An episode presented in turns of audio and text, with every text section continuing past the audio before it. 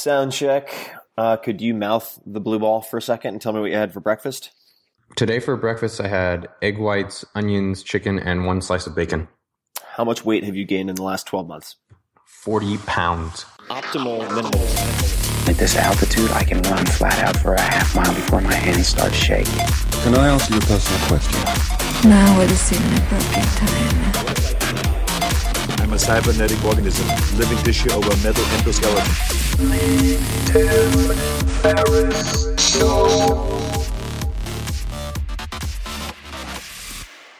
This episode is brought to you by Athletic Greens. I get asked all the time what I would take if I could only take one supplement.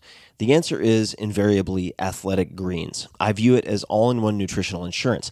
I recommended it, in fact, in the four hour body. This is more than 10 years ago, and I did not get paid to do so. With approximately 75 vitamins, minerals, and whole food sourced ingredients, you'd be very hard pressed to find a more nutrient dense and comprehensive formula on the market. It has multivitamins, multi mineral greens complex, probiotics and prebiotics for gut health, an immunity formula, digestive enzymes, adaptogens, and much more. I usually take it once or twice a day just to make sure I've covered my bases if I missed anything I'm not aware of. Of course, I focus on nutrient dense meals to begin with. That's the basis. But Athletic Greens makes it easy to get a lot of nutrition when whole foods aren't readily available. From travel packets, I always have them in my bag when I'm zipping around. Right now, Athletic Greens is giving my audience a special offer on top of their all in one formula, which is a free vitamin D supplement and five free travel packs with your first subscription purchase. Many of us are deficient in vitamin D. I've found that true for myself, which is usually produced in our bodies from sun exposure. So, adding a vitamin D supplement to your daily routine is a great option for additional immune support. Support your immunity, gut health, and energy by visiting athleticgreens.com slash TFS. You'll receive up to a year's supply of vitamin D and five free travel packs with your subscription. Again, that's athleticgreens.com slash TFS, as in Tim Ferriss Show. athleticgreens.com slash TFS. With LinkedIn Jobs, we tap into a network of more than a billion professionals to help you find quality professionals quickly and easily for any role you need. Marketing wizards? Found them. Software engineers? Found. That project manager I could never seem to hire? And found. LinkedIn Jobs quickly matches your roles with candidates with the right skills and experience. In fact, 86% of small businesses get a qualified candidate within 24 hours. Post your first job for free and get started at linkedin.com slash acquire. That's linkedin.com slash acquire. Terms and conditions apply.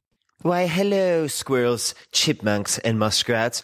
Why muskrats? Don't be racist. We welcome everybody here because this is the Tim Ferriss Show, where my job is to attempt to deconstruct world-class performers and teachers, whether they are investors, chess prodigies, actors, musicians, or entrepreneurs in this particular case. This episode features Noah Kagan. Noah Kagan is a friend of mine I've known for many years. He was number 30 at Facebook, number four at mint.com, which was sold for God knows how much money. I think 100 plus million dollars, and is the chief sumo, i.e. co-founder of sumome.com, which offers free tools to help grow web traffic, among other things.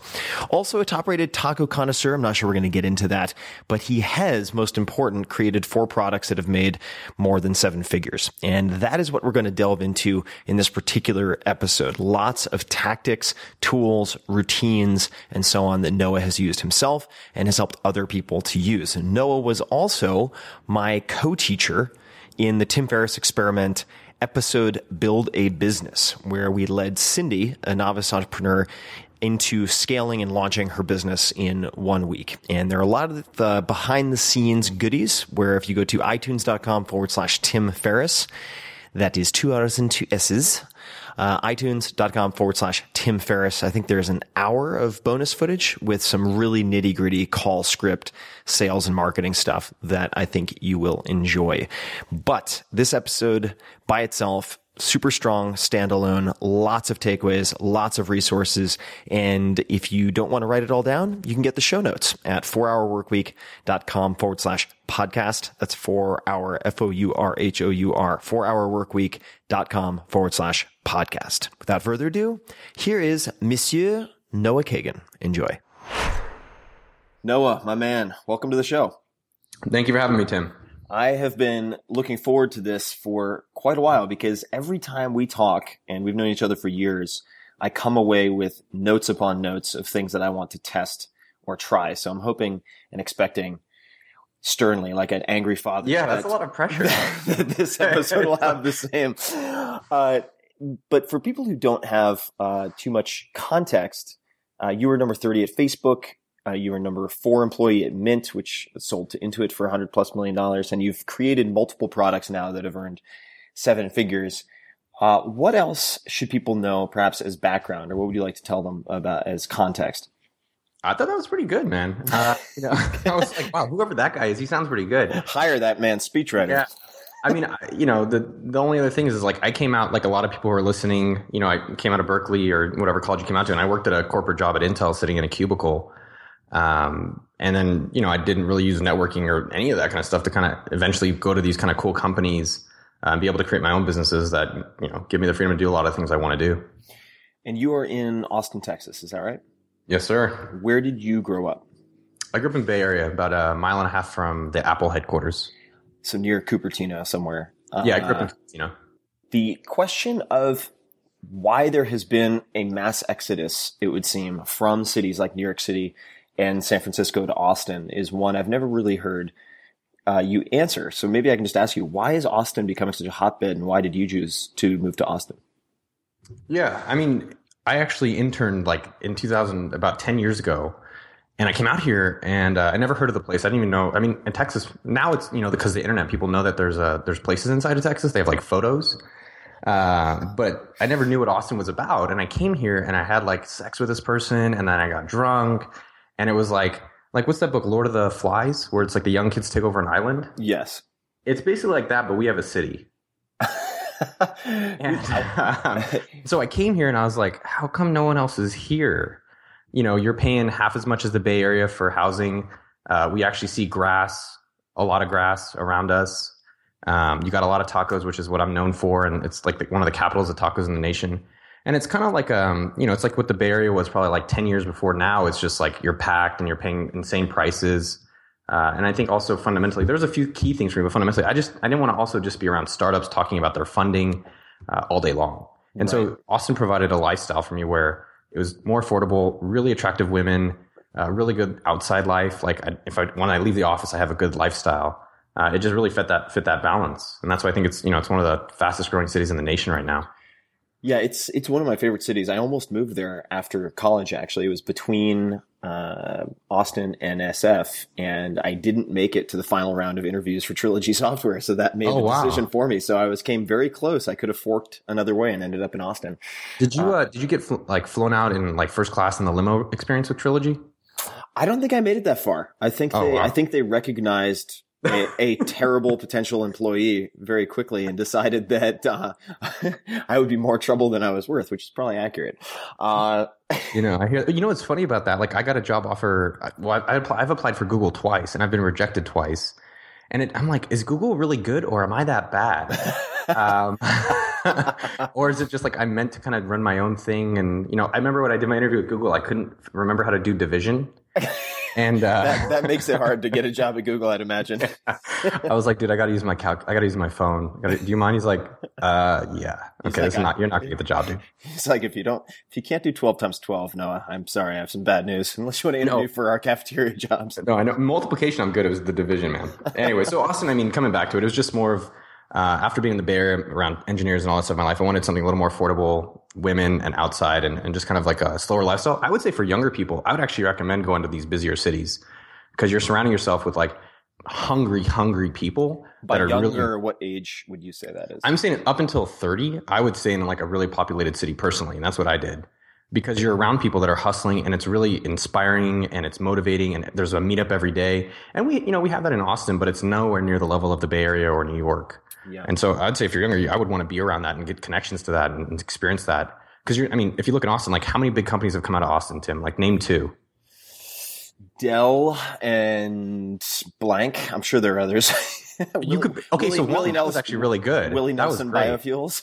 What'd you say? I said Willie Nelson Biofuels. Willie Nelson, dude. I mean, I was gonna say like a weed joke, but like name name two that came out of the Bay Area. I mean, you could go on for days.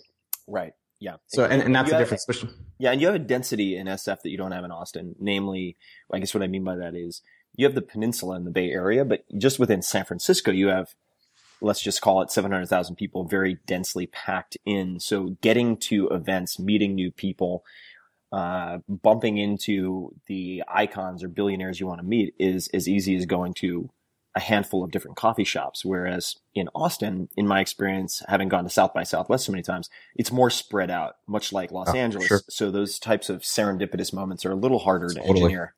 I mean, the the funniest one for me, I was walking in San Francisco a few years ago, and I'm talking about PayPal with my friend Boris, and and then I'm like, oh my god, literally the guy walking in front of us was Peter Thiel, and I was like, Peter, we had a question about PayPal. Do you mind if I ask you? That's the that's the like- that's the co-founder of PayPal for people wondering. Uh, Yeah. who's also like, the oh. first money into Facebook, and uh, another actually another guest on the podcast as well. Um, the the place I'd like to go next, and I think maybe working backwards makes sense here. I'd love to experiment with just fr- front loading this episode with a lot of tools and tactics that people can can play with uh, as soon as they listen to this episode. What are some of the tools, uh, whether they're apps or otherwise, that you are really into at the moment or that you find extremely useful? Yeah. So the I'll give you my like top things that that I use and I think everyone should literally use right now and go do these things. Number one, and this is it's not even an app or anything. It's speeding up your mouse pad. It's the number one productivity hack because you're on your computer almost all the day. Go to your settings, speed up your mouse pad, double what you're at. It takes a few minutes to get used to, but you realize like, holy crap, everything starts at the top. So speed up your mouse pad and everything will get faster. Hmm. I really love that one. I because anytime I'm on someone slower, I'm like, wow, you're so slow. What's wrong? Is your computer broken? So you just go to system preferences and then keyboard and then or mouse, trackpad. Actually, it's one of those three, I'm sure. Yeah, trackpad. Yeah, you click on trackpad and then you go to your tracking speed and move it to the basically almost the fastest. And then your keyboard is, or your, the way that you get around the computer is significantly faster. Got it. Uh, let me just go through a list of things that I love. Um, Sure. Other things on the computer, Alfred app. If you're not using Alfred app, it's free. And basically, instead of having to even move your mouse, you can just hit uh, a, a launch bar and then type in whatever app you want, and it'll automatically load it. So if I wanted to open Firefox, I can just hit uh, Command Spacebar, type Fi, hit Enter, and it's loaded instead of me having to move my mouse anywhere on the screen. Now, is that uh, I've I've heard of Alfred before. I use uh, I guess it's Spotlight, uh, just built into the OS on Oh, Spotlight's way slower, man. It's just a lot slower. It's way slower. And with Alfred app, you can do contacts. I can do math with it sometimes when I need help. Ah, A lot of the times, okay. Got it. When I have to do those divisions. So Alfred app is an awesome one, especially for getting around your Mac. I don't know if they have a PC version yet, but who uses PC? Um, I don't know. Do you ever feel bad when they have like when people are using Hotmail or PC? I'm like, bro, is uh, everything okay? Is there? okay, let me go. I'm gonna go more because I know I want to get meaty stuff to Yeah, people. And We we um I use so let's get into apps like web and other things. For this is one is a killer one. It's a Chrome extension called Facebook Newsfeed Eradicator. And this one is amazing. And I used to work at Facebook, and I know all of us. You you have this like weird thing where you're so used to going to Facebook, you just type in FA, and your your hand you can't even control it. And so you install the Facebook Newsfeed Eradicator. You go to Facebook, and it blocks your newsfeed. And then you get there, and I do it. I probably do ten times a day. I go to Facebook, and I get there, and there's nothing there, and I'm like, well, I guess there's nothing for me to do today. Everyone's asleep, and I go back to my work um, because I, I think people are looking for so many different productivity hacks. I just try to focus on the big ones that are really helpful, and that one is huge. Because I go to Facebook, nothing's happening. Go back to my day and get the things done I want to get done. Um, I use Schedule Once. Yeah, great program. Me too. Love Schedule. You use that too? I do. Yeah, it was introduced to me by Andrew uh, Warner of Mixergy, who's done thousands of interviews, and I, I, as soon as he booked me using that, so I was the one who was picking he a time. made you do that? He made Tim Ferriss on that? I don't blame him though. If he was, Yeah, no, it's he- so nice. and it's it prevents so much confusion. Do you want to just explain with the how For sure. so good? The reason I like it, uh, they have a $99 a year plan. Make sure you find that one because they have all these different options, but you can get in there and get the $99 a year one, I believe. And the nicest thing about it is it's such an annoying thing. So, like, if me and Tim wanted to meet, I'd be like, Tim, are you free next Tuesday at four? You'd have to come back and say, no, how about Wednesday? And then, and blah, blah, blah, blah, blah. With Schedule Once, it connects automatically to your calendar. When you send it to someone, you could set your preferences. So, like, I have very specific preferences. Like, I don't do meetings on Thursday. I don't do meetings before 10 a.m. Uh, I don't do meetings during lunchtime. I don't do meetings after five. And, and I only do meetings for 15 minutes because I really, if it's longer than that, like we need to figure out why it's going so long. And then basically I send that to you and I say, Hey, Tim, let's talk for that kind of period. Uh, and then it makes it really easy for you to just compare that to your schedule, choose the time. It auto goes into my calendar and we're done. Yeah, and and one of the other benefits uh, that I noticed, number one, the first thing someone will see when they click the link to grab a time is it'll say set your time zone. And that- Totally. and that avoids all of the confusion. Like, oh, sorry, I thought it was 4 p.m. CST and not PST, and then you have to book it again. It avoids all of that. It sends reminders to people. Uh, I've been using it, for instance, if I'm doing, let's just say, recording, and I don't typically do this, but if I'm if if I were recording five podcasts in a day, or I had some type of batching like that, I would block out an entire day in say one hour increments or two hour increments, and then have everybody just pick the time that is remaining and available. Because it also happens if you're emailing separate people competing for a certain day, let's just say, you'll you'll book one person, then the other person will want the same time, and it's just a huge headache. So this thing saves just dozens of hours of headache. Yeah, totally, totally worth it. Um, Other ones, oh, excuse me. yeah, no, go for it. Uh, other ones, followup.cc. Uh, this is my one of my secret weapons. Uh, I basically can never forget anything. It's like I call it my Jewish mother in my inbox because my mom never forgets anything. She writes everything down.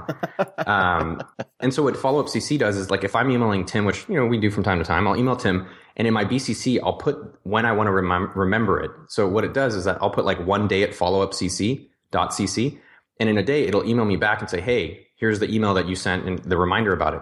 So you can do this for people. Be like, hey, I'll check in with you in two months, or I'll follow up with you know even for things you want to do as a to do. Like, let me do this in two months, or let me check this email in a week. You can either forward it or BCC it, and it'll automatically remind you. And I've just found that it basically helps me never forget anything. Because sometimes you just keep it in your inbox, and I personally don't want anything in my inbox if I can. And this helps me move out anything or remember anything that I want. So I highly recommend that. Yeah, automating follow ups, super. Yeah, it's just so nice. I mean, and there's t- email tracking tools for opens and stuff like that. I just want to follow up kind of the lightest way, easiest for me to use. Um, other tools that I've been using a lot, I've been using perch.co. It's totally free uh, for everyone who's doing. I know a lot of your people are starting, either starting or running their own businesses. Perch provides free people to people like uh, webcams. So we have four people that work remote. And it's kind of weird because they're like, what the hell are these guys doing in the office? And we're wondering what they're doing sometimes. And so Perch gives you the chance if you have two iPads or two phones uh, to see each other. And so it helps for communication and also just like being a part of a team versus like a random remote person. Very cool. Yeah, I hadn't heard of that one. I really like that one. Um, I like my fitness. So I'll go to a few on the phone and web. They're, they're kind of mixed. I use myfitnesspal.com almost, well, I use it every day. Um, and I use it because if you really want to lose weight or gain weight, which we're, you know, we can talk about a bit. I've gained 40 pounds in the past four months and now I'm losing 40 pounds in the next five months or six months. Now, Um, just just so people understand what's going on here. Oh, how much how much of the forty would you say is muscle versus fat? Well, I don't know the exact, I didn't, I probably should have been more. like- If you oh, had to estimate how much of that is muscle, Probably like half and half, maybe. I don't know the exact Yeah, number. I think it's a bit more, honestly. So just we'll come back to this, guys. But Noah sent me a picture of himself. I hadn't seen him in about six months and could not recognize the guy. Um, now, granted, you were hitting a bicep pose in the uh, gym. No, you weren't. I'm kidding. But it was a shot from the gym, and I was just like, "What the hell No, it was, it, do was a, it, was, yourself?" it was a naked selfie, dude. Come on. was a- it's Tuesday. Naked selfie Tuesdays. That's kind of our routine. Uh, so we'll come back to that. But what do you talk about what that, do you yeah, use uh, MyFitnessPal for? So I use my fitness pal and I track every single thing I eat. And it, and it's not so much that I want to be OCD and obsessive about like, oh, I have to track everything and I want to count everything. But it gives me, if you really want to accomplish something, and this is a tool that if you want to lose five pounds, it'll say like, eat this amount of calories and this much macros. And in four weeks, you'll hit five pounds. And so it's like, well, why wouldn't I do that? And it just makes me more accountable to help me hit the objectives of what I want to hit. And so it's like, am I under my macros and the amounts I want to be hitting today or not? And it just makes my life so much simpler to, to be able to figure that out. And over time, you kind of even know, you start knowing what you're, you know, much more about the food that you're actually putting in your mouth about like how much protein a chicken has versus steak versus like, a, um, you know, like a Quest bar, which is one of my favorite protein bars. No, definitely. And uh, for those people wondering what macros are, uh, that's just referring to macronutrients. So the the what percentage of the food you're eating, calories you're eating, are coming from fat, protein, or carbohydrates generally. And then when people refer to micronutrients, those would be say the trace minerals and so on and so forth, vitamins. Um, Boom. There we go. And I'm actually experimenting with some some somewhat unusual macros right now, which are about 80% fat calories, 15% protein, and 5% or less carbohydrates, typically less than 30 grams a day, just to optimize for brain function as opposed to body function, which is working pretty well. Uh, What have you noticed about that? uh, I've noticed that when I hit, and I'm using a device called the Precision Xtra with XTRA for tracking ketones uh, at at a very precise level.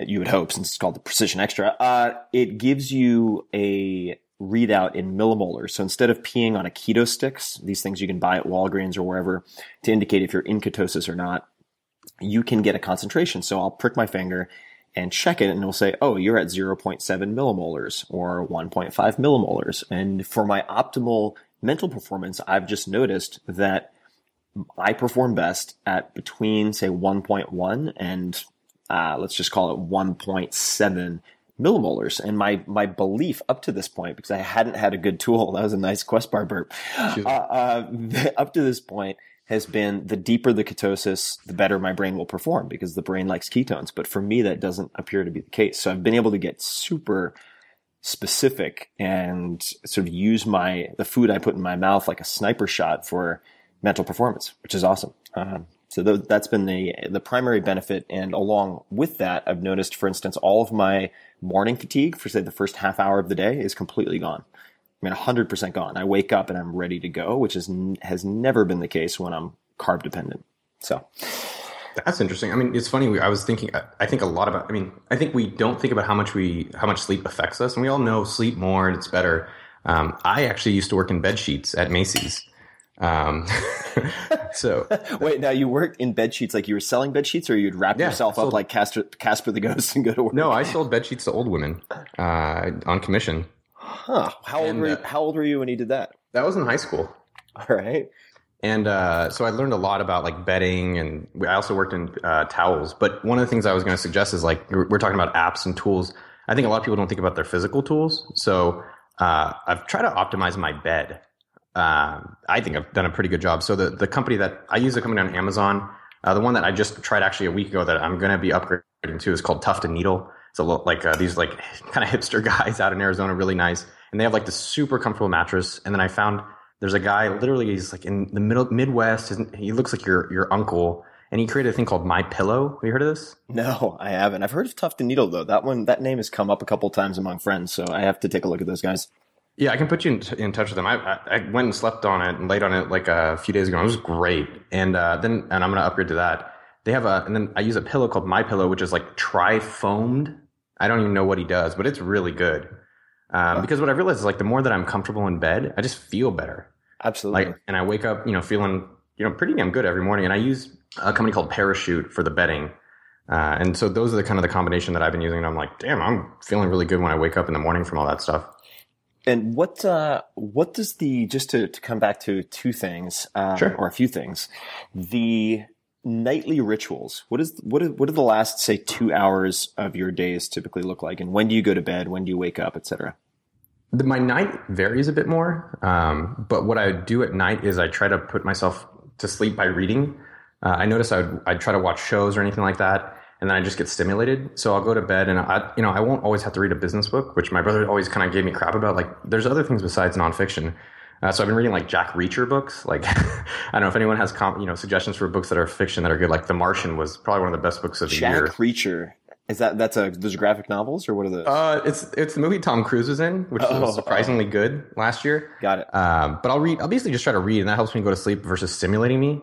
Uh, like I would watch shows like Big Love, which wasn't that good, um, or now I'm watching uh, with Daredevil. But basically, I realize like if I watch that stuff in bed, I don't go to sleep. So now I just do books instead, and I've been doing that for a little while. Um, so like The Martian was an amazing fiction book. It's probably one of the best in the past year or two. Th- That's that the the whole story of the Martian. I think it, what's his name, Andrew Wire or Weir, something like that. The whole story of how that was, uh, I guess, self-published or very very small to start with, and just developed a massive cult following. Then the audiobook was a huge, huge blockbuster hit, and it's taken off. And I think it's now being developed into a movie, or maybe the movie's already Yeah. out. And I love that type of story. It's just like Fifty Shades of Grey. Everyone turned it down, um, and it just became a viral sensation on its own, which then led to it becoming a blockbuster. Like the book um, "Go the Fuck to Sleep," the, the children's book that was leaked as a PDF among people in the publishing world, became this huge buzz item, and then became a bestseller. Um, That's awesome. yeah, yeah, no, absolutely. What time do you typically go to bed, and when have you found you perform best, or how, how do you perform best in terms of going to bed and waking up?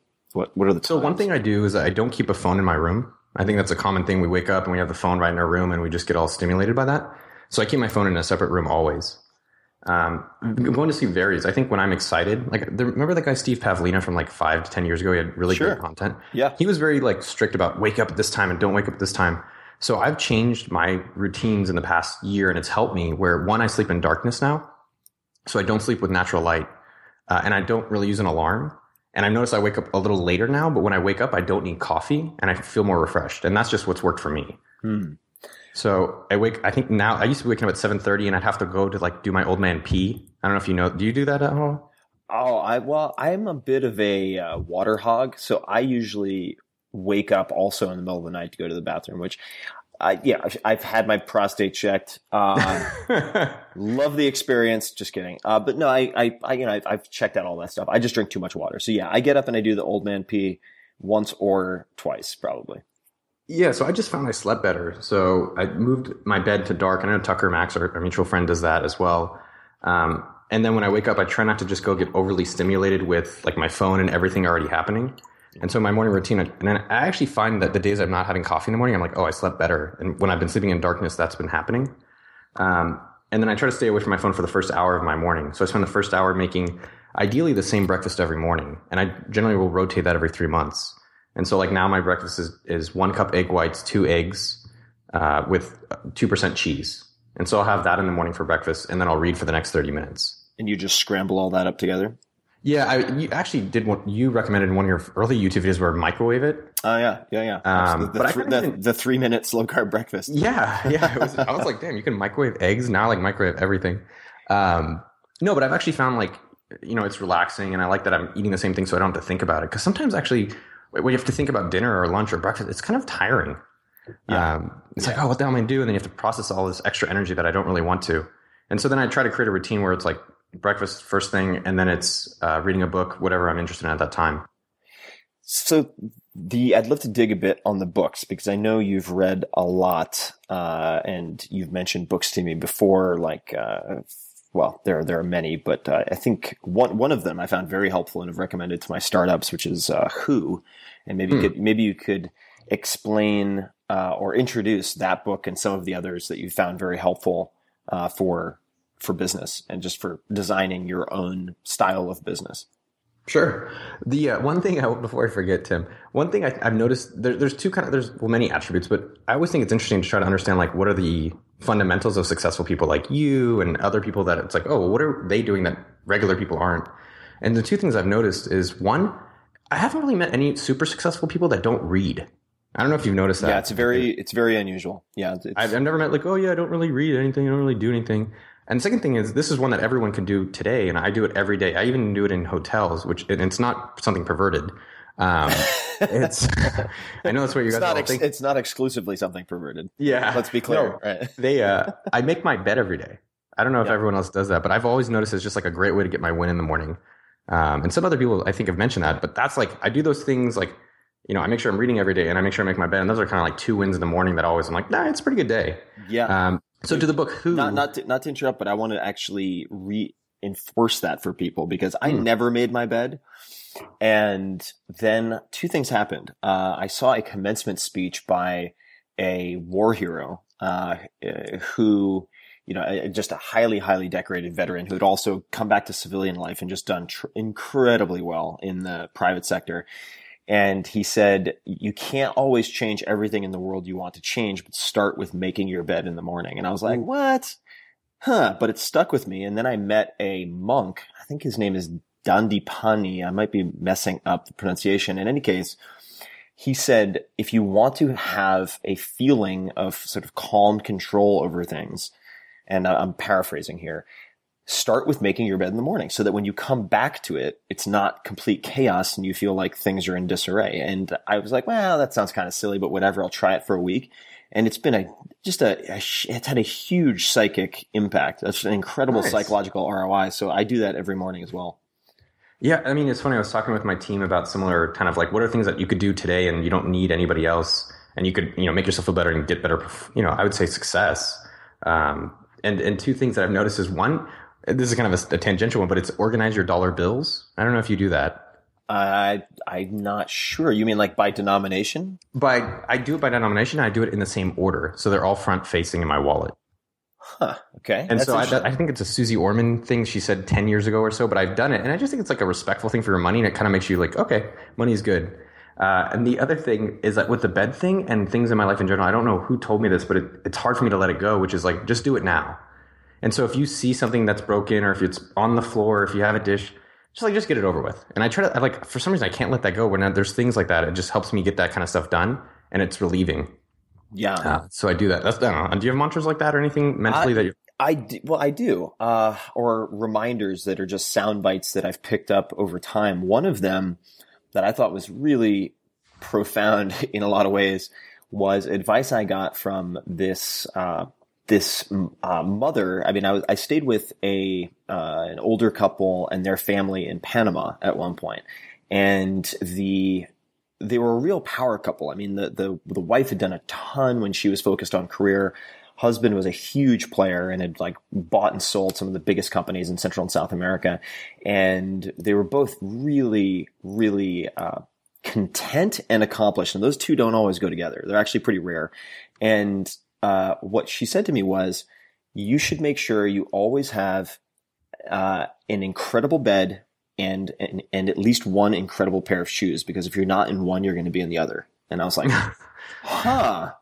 and so I started, I had always bought kind of the cheapest shoes to get around. And I was like, ah, it doesn't matter. I kind of, I viewed my shoes like a, a car almost, as, which is how I view cars. I'm like, I don't need a Ferrari or some fancy car. It's just getting me from point A to point B. Like, give me the crappiest thing, the cheapest thing that'll, that'll do the job. And I viewed my shoes in the same way. And, and I didn't realize how many physical problems I'd created until I actually invested in, started investing in better shoes. And you don't need a lot. I mean, you could have one pair, of it's like one pair of very good walking shoes. And, uh, and, you know, I, I tend to prefer these days, uh, not necessarily the five fingers or anything like that, because I don't think those are great walking shoes. Uh, because the human foot is not designed to walk on concrete or asphalt. Uh, but rather what you would call zero drop shoes. So shoes that don't have an elevated heel, but do have some protection for the bottom of the foot. And, uh, you can spend, say, 20 to 40 bucks on a good pair of like Chuck Taylors or, uh, Vans that, and I have a, a black pair of Vans, for instance, that can double as dress shoes. Nobody notices. I've had people compliment me on the shoes when I'm at like a business dinner, like, "Oh, those are great shoes. What are they?" And I say Vans, and they just they're astonished. So that uh, tip, you know, having a high quality bed and or, and high quality bedding, and then at least one pair of high quality shoes is uh, is something that's that's stuck with me. I I think that's so. One, you know, one thing you were saying I thought was cool. It's like when you tell stories, it's so much easier to remember. So in like two weeks, I can be like, "Yeah, Tim was like in the jungle in Panama with like some guru, and they told him about shoes in a bed." And it's so much easier for me to remember that versus you just be like, "Yeah, have a bed and better shoes." Oh yeah, it won't it won't stick, right? And the only reason the only reason I've remembered that is because the context was unique, right? Yeah, I think Uh, it's interesting about what we remember. It's it's funny. There's this music artist, and I'll talk about the book Who, but there's this music artist named Stitches. I don't know if you've ever heard of him. He's kind of like off the grid. Uh, he's Florida based, but the guy is insane.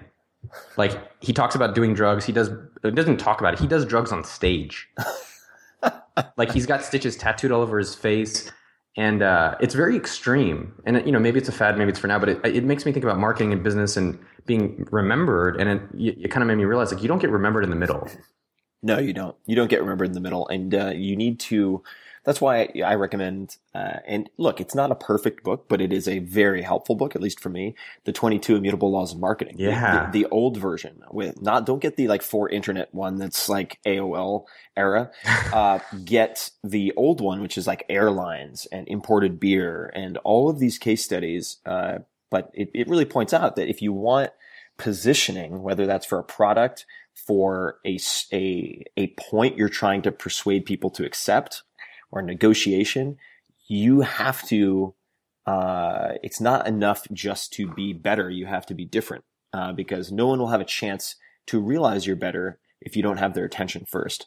Uh, and, uh, so, so just thinking of positioning in that way, um, is basically better as necessary but not sufficient. I think is is super critical. It's funny though because we're we're like trained as as like a, I think humans to follow orders and raise our hands and stay in line. And I always try to encourage people, and myself included, to break a rule. And so I'm like, not every day, but I'm like, okay, can I run this light? Which not obviously I'm trying to run lights and kill people, but it's like all right, well, it says do not enter this way, but maybe I should just enter it. Or tell, you know, one thing I, have recommended to people is like the coffee challenge. yeah, I was going to say. have you heard the coffee challenge? Well, I have because when we, uh, when we were filming the Tim Ferriss experiment oh, together, yeah. you actually forced our student to go do this, which I thought was fantastic. Uh, and, uh, so maybe you can explain that to people because certainly, um, the the Jason Bourne style going the wrong way down a one way uh, is probably not what I would I suggest people to do. But uh, the coffee challenge is something I would suggest everyone do. So maybe you can explain that. Yeah. Um, well, it's funny. So I'll tell the story of my brother. Uh, so I told my brother to do the coffee challenge, and he's like, "I'm a doctor. I'm the man. I could do anything." And uh, so we went to like some random place in Arizona where he lives. And so the coffee challenge is you have to go up to the counter and you order coffee. And if you don't drink coffee, order tea. If you don't drink tea, order water. I don't care. And then you just ask for 10% off. And everyone listening, I know you are listening right now in your ears, you're like, oh, that's stupid. Noah's stupid. Tim, I'm going to pause this podcast, whatever, uh, because it's so easy. I, have been doing sales 20 years. And uh, I told my brother to do it. And he's like, are you kidding me? I could do it. I'll do it in a minute. So it was on his birthday last year. and he goes up to the guy and he pauses because he's scared. and I filmed the whole thing. And I was like, he's like, uh, could, could, could I have 10% off? And they're like, uh, uh, why? He's like, cuz and they I do believe they ended up giving it to him. And the coffee challenge sounds kind of silly, but the whole point is, you know, to business and in life, uh, and to even, you know, being on not necessarily the extremes, but you have to ask for things and you have to put yourself out there. And that's the hard part. And for anyone who hasn't done the coffee challenge, once you go do it, you learn just a ton about yourself. Nothing that you could read in a book or that you can even do just hearing. So next time today, you're at a place where you're buying something, ask for 10% off. Tell them Tim sent you. and, uh, Don't do that. Do not do that. okay, tell them Noah sent you. I'll yeah, take it. It's fine. tell, no. them to, tell them to come to me yeah, and and see what you learn about yourself because you realize it's harder than it is. But once you get over it, and we did this for our, our monthly 1K product where it's like, hey, go figure out that asking for money and asking for things isn't as hard as it seems. And now you can start asking for things that you're like, well, now I want you to buy something of mine or a service or a product that you know I really believe in, versus just you know asking for a discount, which is more of a practice. Yeah, and I think there, there are a couple of things that are important to underscore there. The first is a lot of the limitations we feel we have are completely self-imposed. And uh, and if you look at, say, the coffee challenge or a comfort exercise like one from the four hour work week, which was going into a coffee shop, and I would suggest probably doing these two in two different coffee shops. uh, just go in and lay down on the floor for like five seconds and don't say anything and then just get back up like nothing happened. and, like, and uh, the worst case scenario is so it, uh, trivial. You know what I mean? Uh, it's so trivial. It's just a little bit of discomfort. Uh, but it goes to show you how many rules we follow that may not be serving our best interest, right? And and those the, the coffee shop rules are, are just uh, easy to break, so it's a safe experimental lab. But uh, you know, people are like, "Well, I can do this or I can do that," And I remember asking, you know, Matt Mullenweg, the, the lead developer of WordPress, who's now the CEO of uh, Automattic, which is a billion dollar plus company. Uh, I asked him a question at one point, and I was like, "Well, is it this or is it this?" And his his answer was, "That's a false dichotomy, meaning you're asking me to choose between between two things that are not mutually exclusive, or there are other options, right? Like, what is C? What is the C option? What is the D option?" And it's it's uh, there's an expression and I'm paraphrasing here. It's a quote actually from Thomas Edison, who said, you know, when you've examined all the options, just remember, colon, you haven't. And it's like, huh, interesting. And I mean, for, for example, I mean, with the, with the Tim Ferriss experiment, with the TV show, uh, when the division at Turner went out of business and everything got shut down, everything got shelved, uh, almost everybody basically said, like, that's game over.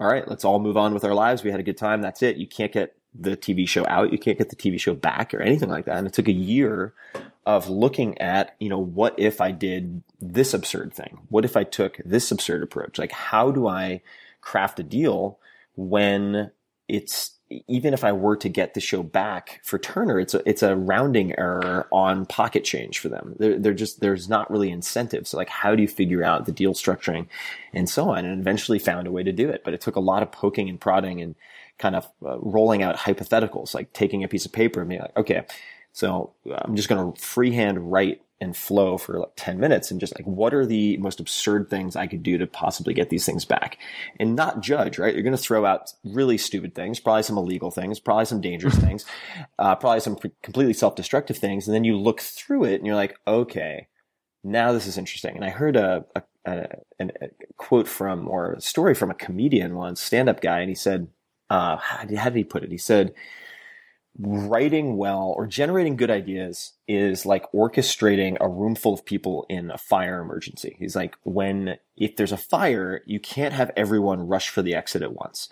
Um, and because they'll get blocked in the doorway, you have to let each one out at a time and then you can organize it afterwards. You can like group them into whatever, you know, stupid, mediocre and good ideas after the fact. And so just doing that type of freehand idea generation, um, for solutions I find to be to be super helpful. But I know I, am I know we've uh, bounced around a little bit, but I know we're supposed to talk about the Who book, but you know, yeah. you know what's funny, Tim? Because like, uh, I mean, obviously, me and you are a little more known on the internet, and you know, we've done some things that people will be like, "Well, you're Tim Ferriss," right? And that's yeah. actually what I hear a lot. And so it, it's like, well, you're Tim, so it's easier for you. And I don't, I don't think they have. I don't know. I think a lot of people don't have the realization that like everyone has that opportunity. Yeah, I know definitely. And I had, I mean, for instance, I had something I was doing online recently, and uh, this guy responded on Twitter and he said, "Well, it's easy for you. You're Tim Ferriss and you have a blog with a million plus people." And this other guy, um, um, well-known uh, blogger Darren uh, Darren Rose, or might be Rouse, R O W S E, pro blogger, uh, who's a very very um, savvy content guy with a huge audience. He said, "We all start at the same place, zero readers." Yeah, and it's just like it, rather than rather than dismissing uh, dismissing other people as having achieved things that are unattainable, recognize like we, they they started kind of like naked and alone in the world without any skills. Those are they had to develop that. And uh, you know, you and I have a lot of the same challenges, even still today. I, I assume. I know we've had some pretty deep conversations about challenges we've had that everybody else has. And it's like you don't get rid of those problems; you just kind of trade up. Uh, that, so. That's dude, preach. I'm like, oh, I was the sermon was good right there. I'm like nodding. I'm like, yeah, Tim. I mean, one thing you know, especially because I've you know started a few businesses and. Uh, what I what what I think most people don't realize is that every major company, Facebook, Dell, Microsoft, Google, all of it started with like one dude or two dudes or, or two women with no customers.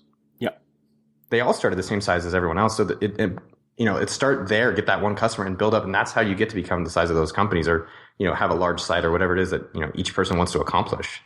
Yeah, absolutely. I mean, Amazon in the early days, I mean, the, their, their desks were, I think they were just doors from like cheap wooden doors from Home Depot across two file cabinets. Like those were their desks, you know, when it was. You, you know what I think about Tim, especially like with you. So I met you before your even first book came out. I always think it's the funniest thing. I email you I got email intro to you, and I got an autoresponder that's like, "Hey, I'm surfing in Costa Rica," and I'm like, "Who the fuck is Tim Ferriss?" you know, an autoresponder surfing in Costa Rica. Hey, I'll be back in two weeks. I'm like, all right, I don't really want to meet this guy.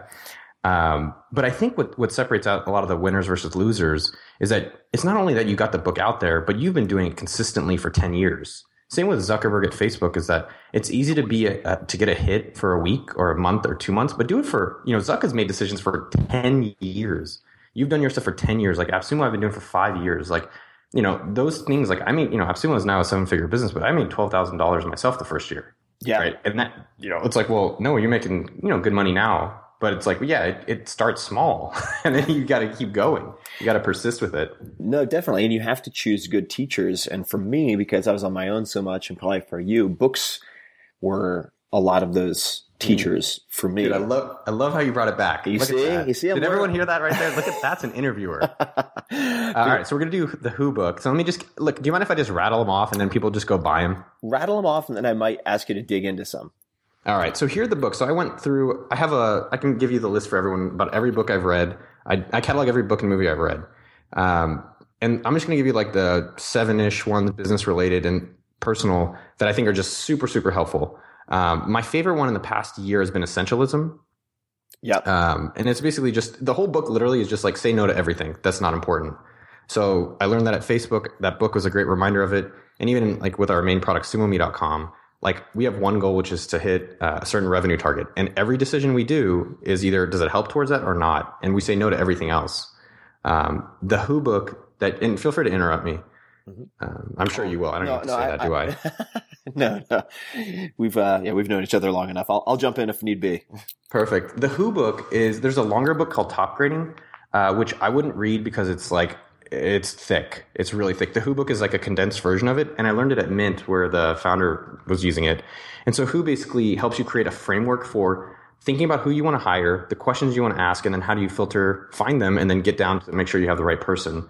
Uh, Matt's interview was great because he makes people audition um, for the jobs, and I like that. But I also use Who, which you know helps you have some really basic questions that you could standardize so that you can compare people. Yeah, who Uh, has who has some really solid chapters that lay out exactly the series of questions that you can ask at different points in the process. It's really solid.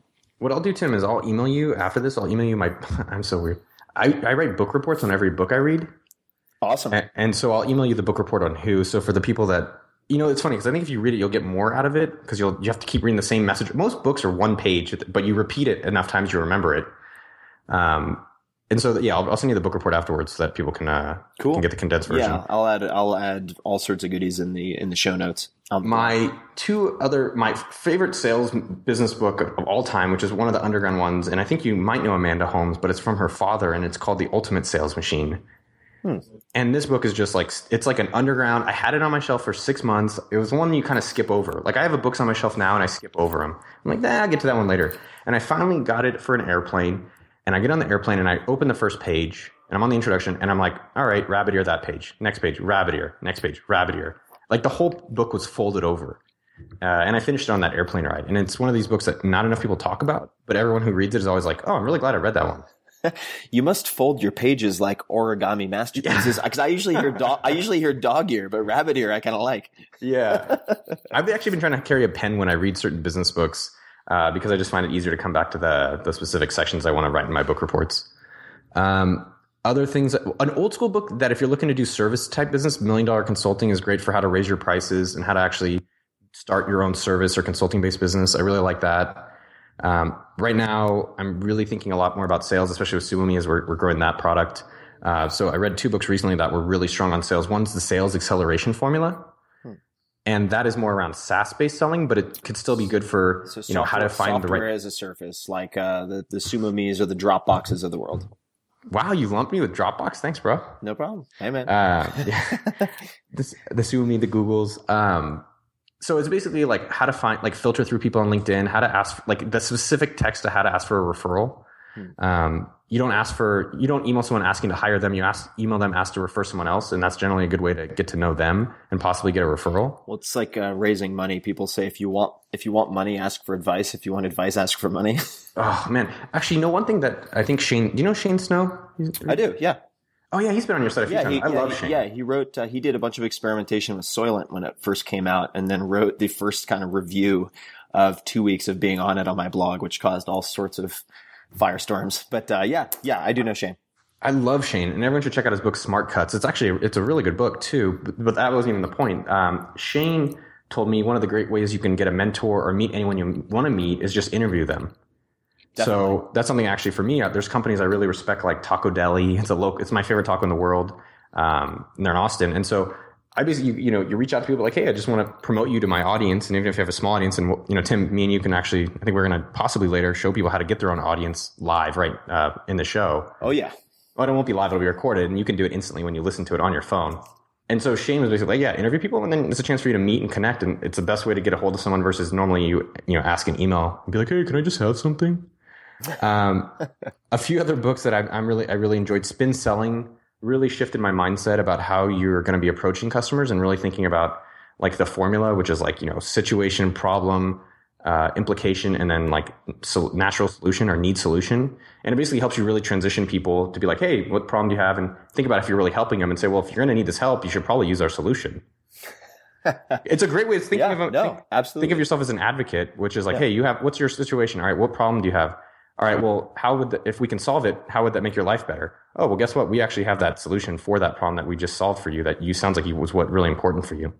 Yeah, no, absolutely. And this applies in more places than people might realize. So for instance, I had someone ask me recently, uh, you know, why do you think people take action when they read your stuff? Like it seems like there's a high conversion rate compared to most books. Like people actually take action. And I was like, well, I'm not sure if that's true, but, uh, I hope it's true. And if it is true, I think it's because in each of my chapters, let's just say in the four hour body, I basically take that spin selling approach of establishing the problem first and combine it with the sort of story arc of like the writer's journey or Joseph Campbell stuff and tie it into a narrative that people can remember. So it's, uh, the, these types of mental frameworks apply to more contexts and areas than I think people might realize. I mean, it, it applies to everything. I mean, I don't think people realize that like the two most important things. Are, I mean, I don't know if the most important, but two very important things are copywriting and selling. And I think those are that and personal finance are three of the probably most undervalued or under recognized things that people should spend more time learning. What have you read that has helped you most with copywriting? The number one thing, and it's completely free, is the Gary Halbert letters. Yeah. So my good, you know Neville. I don't know if you know my good buddy Uh, Neville. yeah, yeah, yeah, of course. Yeah, we Yeah, Neville at copywriting course, and Neville got me into him, and his his writing is just so fluid. Um, and uh, uh, obviously it's practice, which I always hate because when you hear cliche things like that, you're like, I know it's practice, but I want tips. Uh, and so the Gary Halbert letters, he wrote these things called the Boron letters, were to his son while he was in jail, and uh, they're just phenomenal copywriting pieces about how to sell and how to think about things, and, and we can link to that. Those are totally free and great. Um, there's the other stuff like Ogilvy on advertising is a really good book. it's so uh, it's it's so often recommended, but so few people actually read it. It's a really good book. I, you know what I did, and I like literally. Some, this is not a joke for you or your audience. Like I, I in college, I in college. Obviously, that's a great sentence. In college, I was a, I, I was in English as a second language. What? Dude, I'm American. I was born in San Jose, California. Wait, like why- my parents speak English, so I'm just trying to give you an idea of how bad of a, a writer I was, and maybe still am. wait, are you serious? yeah, dude, I was in English as a second language. It was You- me and a bunch of people who couldn't speak English. You took ESL courses? yeah, well, I didn't want to. I wait, did to. you like crash the course, or was was it recommended? No, it was a you? requirement at Cal because I wasn't. My English was so low. Um, I wish it was like a joke. I'd be like, "Oh, bro, yeah, I can speak English." It's like, dude, I, I'm from America. you know, that's it's funny you mentioned that because I remember uh, looking at TOEFL, the test of English as a foreign language, Yeah, and uh, people generally don't actually understand the mechanics of their native language very well. But you forget that, and you think you're like, "Oh, I'm a native speaker. Of course, I know English." And then you look at the test, and they're like, "What is the difference between anything and something?" And you're like, "Uh." Yeah, I would totally fail TOEFL if I had to take TOEFL to get into uh, anything. Uh, absolutely would would probably flunk out. Uh, no. So that's serious. So I'd say Gary Halbert helped, and actually, no one thing that's not a book, but really probably changed the game for me writing wise. Besides writing a lot, uh, was getting an editor. And that's because I would write something and I'd be like, this sounds great. I can't believe how good it And then I would show it to Neville or Anton uh, at the AppSumo team. And they'd be like, this is garbage. And I'd be like, no, it's good. And then once they would start reading it um, and give me the feedback, it changed. Then I'm like, okay, now I'm getting why it's not as entertaining or how I can improve things like photos and bold and how I shift around my sentence grammar and structure.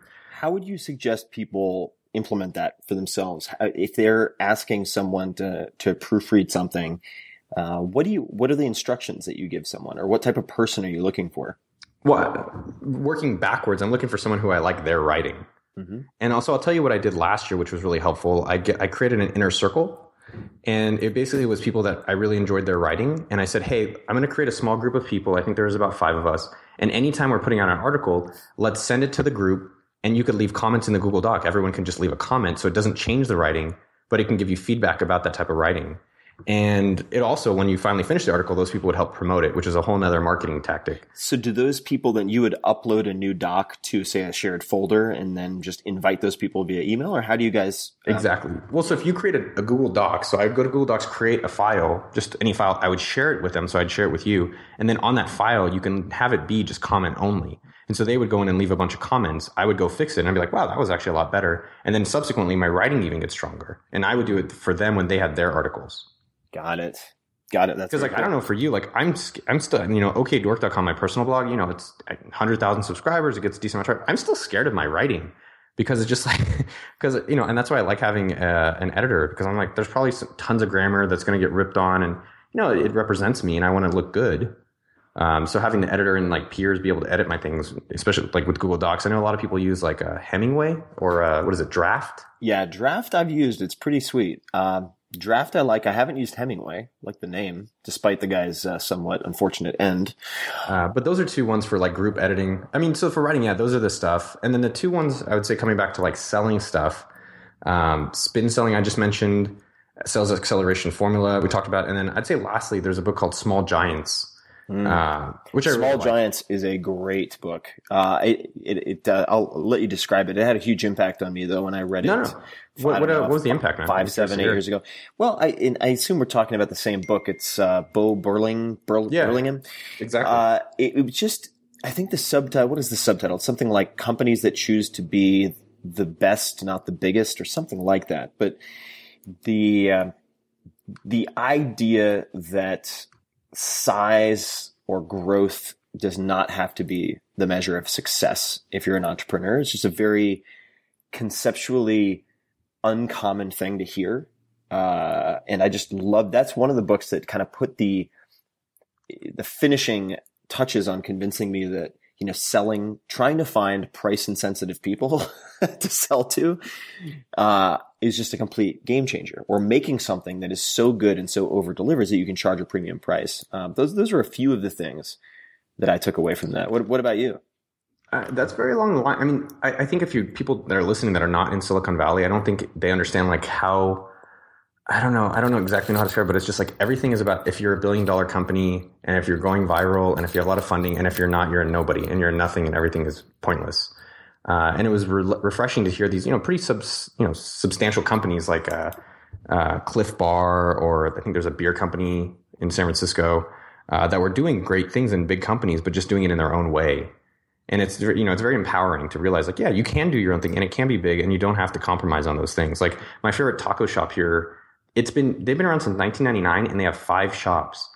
But our common uh, notion is that you have to go viral not viral but you have to scale. So 10 shops and 20 shops. And they're going at a pace that's comfortable for them. They don't have to be starbucks you know? And Yeah. they're just doing their Taco tacodelic thing and that's why i respect them and you know i get i talk about them so much. Yeah, uh, it's it's prof- it can be a really profound, I think, awakening for people when they start to when they sit down and really try to assess what what would add value to their lives and more joy and um, excitement, and that's that's very rarely money for the sake of money, uh, because the money you ex- you exchange for an experience or uh, interacting with certain types of people or any number of things. And there are other ways to get those things besides scaling a company, making, making a bunch of money that you can trade for those things. I mean, for instance, you mentioned the taco shop. Uh, you could look at other examples like uh, Jiro from Jiro Dreams of Sushi and his like 12 seater, uh, three star sushi restaurant in Tokyo. He has no desire to scale that. You know what I mean? In fact, it's kind of antithetical to his entire personality and uh, mission for sort of perfecting his craft, right? And uh, you know, one of the examples of, from Small Giants, uh, there was an Ani DiFranco example, but then there was another example which I thought was so awesomely niche and so just fantastic, which was, uh, and I, I'm pretty sure I'm getting the book right. It was uh, leather pants, and uh, specifically the person who made leather pants for like Sheryl Crow, and they became hugely famous because she has nice legs and ass, but also the pants were really cool, and you know for I think Aerosmith and so on. But it, one of these examples where they're uh, they're like this uh, guy I bought a hunting rifle from. He makes 20 rifles a year and they're customized. They're just incredible. And he'd done me a bunch of favors and I, I wanted one of his guns, but it was also just to say thank you. And they have no desire to scale and how that, how dramatically that improves their quality of life and ability to, ability to optimize other facets of their life when you remove that as the sole objective. Anyway, I just, uh, I'm really glad you brought that book up because I, I actually have it on my bookshelf, literally, uh, in my living room, positioned in a way that anytime I sit down on my couch, I can see it face out right next to a handful of other books like uh, Zorba the Greek and The Magic of Thinking Big and a few others. Have you read uh, Richard Feynman's book? Oh, surely you must be joking, Mr. Feynman.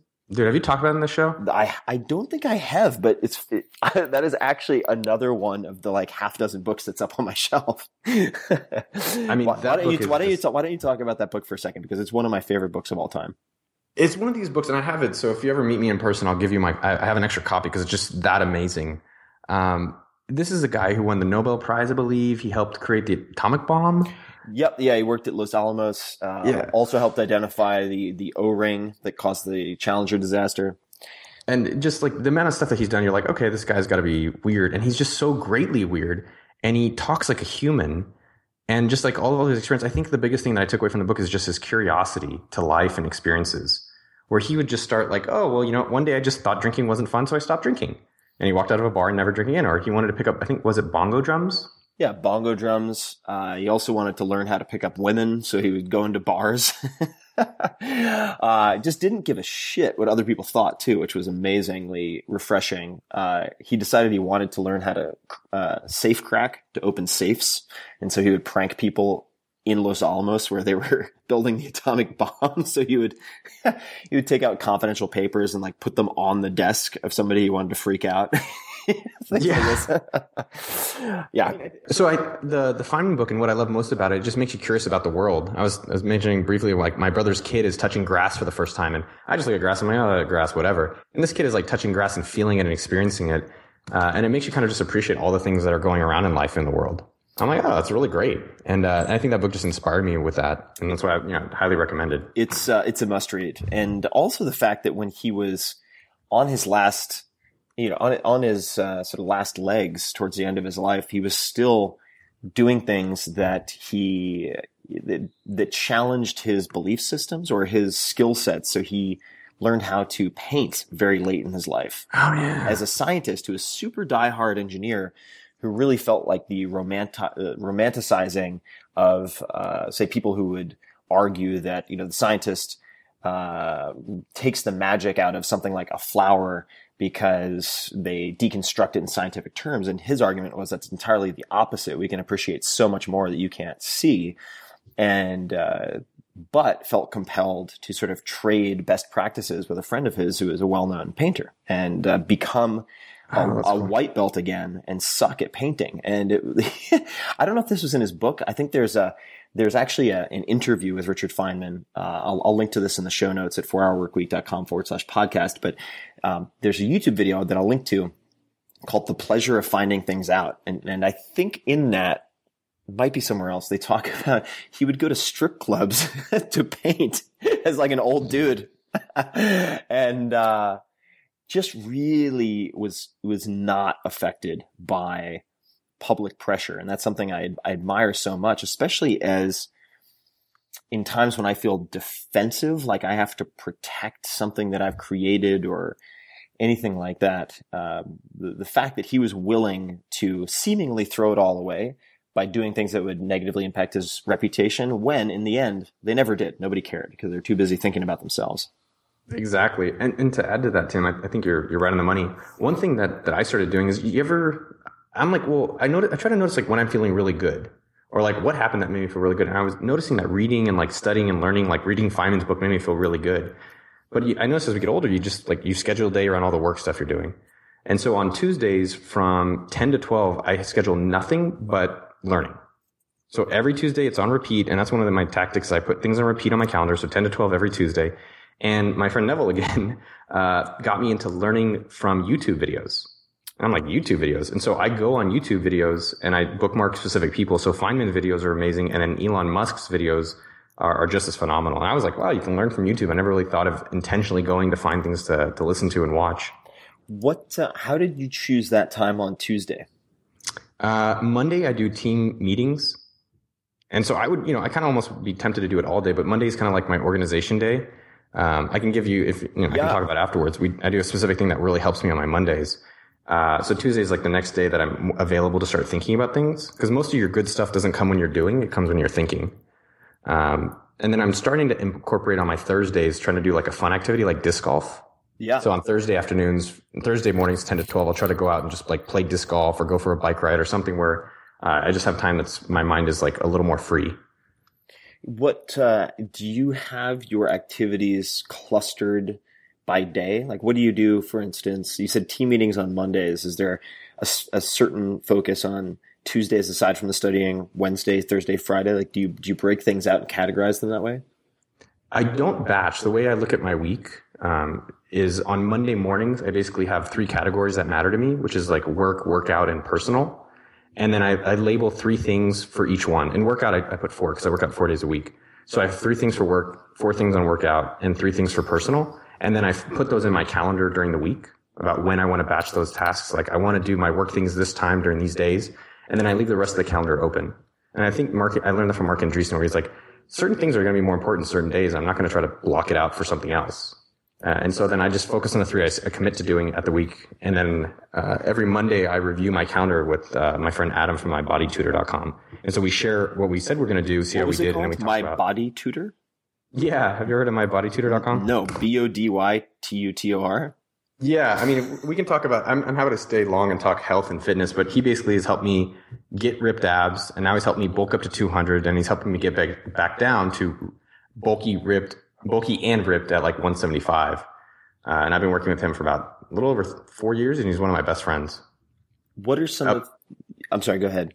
Well, I was gonna say, so that's what I how I organize my week. Where on Mondays I email him a review of the previous week using followup.cc because it reminds me. And I think if you don't review what you've done, it's hard to know how you're progressing. And then I commit to what I want to do this upcoming week. Let, us And so everyone should get an accountability buddy. Definitely. Because it's so Adam emails me. I'm like, yo, what, why didn't you do this last week? Or how come every week you're doing the same crappy thing that's not doing anything? You should think differently about it. Um, so I think for side projects or full time businesses, I still do it with him, and I've been doing this with him for a few years now. Very cool. I want I want to to pick a little bit at some of the tips you have for people who might want to gain muscular size. Uh, I'll, I'll before I get to that, I want to add a few other resources. So you mentioned my body tutor, which is great. I hadn't heard of it, so that's definitely going to go in the back of my mind on the list. A couple of others that people might like for finding accountability partners would be uh, Coach.me, Coach.me. Uh, used to be Lift. Uh, the Oh, really? yeah, and I, I advise those guys. So I've, I've had fun ex- running experiments with them. The other is, there are two others actually, uh, stickK.com, S-T-I-C-K-K.com, where you can put money on the line that you can lose if you don't hit certain milestones, which is very incentivizing for people as a consequence. And then, uh, one that is very strictly, uh, money related, which is dietbet.com. So if you want to lose weight, uh, you can you can put together a betting pool basically, and uh, and make and make that work. Uh, for gaining muscular size, this is I I as you would imagine get a lot of questions about this, but what were the biggest uh, if you had to give someone advice, say a guy who is your size before you started bulking up, for, for gaining forty pounds in forty pounds uh, in six to twelve months, and let's just say most of that should be muscle. What what would be Huh. The advice if they're like, ah, I've never been able to gain weight, man. I think I'm doing everything that I could possibly do. What are your What are your tips? Well, I- I would start with the foundation. So I wouldn't actually even recommend this to most people because it's it is challenging once you hit that goal to come back down because you get comfortable eating like nachos and you get comfortable eating like drinking beer and you know obviously some people do clean bulks but I did a mix of it. So what I would actually recommend is get a foundation of being able to eat healthy consistently and maintaining or losing your weight, probably maintaining for at least I would say 6 months to a year. I've been doing a consistent diet for 2 years before I even tried to bulk. So I don't think if you, unless you're ready to be able, unless you have the mental capacity to be able to control it, I wouldn't recommend it. Um, cause it's very easy to let kind of get lost with it. Uh, and that's why my MyFitnessPal and Adam were so helpful because for two years I was eating very consistently and, and losing weight and getting the body I wanted. The one thing that was actually fascinating, Tim, is until I started doing MyFitnessPal, um, I was going to the gym like three, four days a week, but I was staying tiny. And I'm like, what the, f- what the F is going on? Uh, and it's because I wasn't You, eating you enough can protein. you can say fuck. Uh, frick. Uh, dude, I don't know. Like I was on Pat Flynn's podcast and he's just like, he's like, I had to edit half your interview. Uh, and so, my, you know, the, and I've been watching Big Love, the Mormon TV show. So I'm just like all about it. Um, anyways, right. so basically for a long time, I wasn't eating enough protein and that's why I wasn't getting bigger. And so that's what made me a little more curious about it. So number one, I would say try doing just maintaining or losing for a year so that you're comfortable with it. Uh, the big things with gaining weight. So I went from 160 to 200 in a few months. Uh, so number one, I would say plan your calorie intake, how much you actually need to be having each day. Because otherwise, besides that, you're blind. You're just like, well, I should have this many, and you really don't know. So if you want to hit a certain weight, just work backwards from how many calories you need to be eating every day to get that amount. Um, I'd say the big things for me were one, I had a buddy who was doing it at the same time, and that was a game changer because he's doing it and he's gaining weight, and I'm like, well, fuck, I have to do it too. Uh, and it was just much more helpful to have someone supporting me. And my one of my best friends, John Ross, was locally, and we are both gaining. Uh, secondly, I did use Weight Gainer, which I don't know if there's a debate. I haven't looked at the tons of science, but it does help you gain weight and get the mass that you want. It does go away a little bit because of creatine and blah, blah, blah, which I'm not going to get into because I don't know it super well. uh, but that really significantly helped me gain weight. And, and ultimately, you kind of have to look at like, all right, you get tired of eating. You get yeah. to a point of like, I am sick of eating. So what is the cheapest way to get as many calories and as much protein in my body uh, to help me gain this weight? Uh, so in the morning, it was like, how can I do protein shakes, uh, Quest bar, egg whites, eggs, whatever I could take, and basically doubling everything I was already currently doing.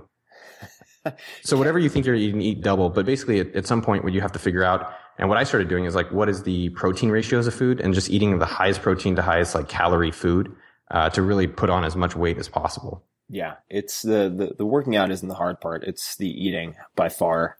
And uh, you plat and you plateau, man. I hit like 170 plateaued, 180 plateaued, 190 plateaued.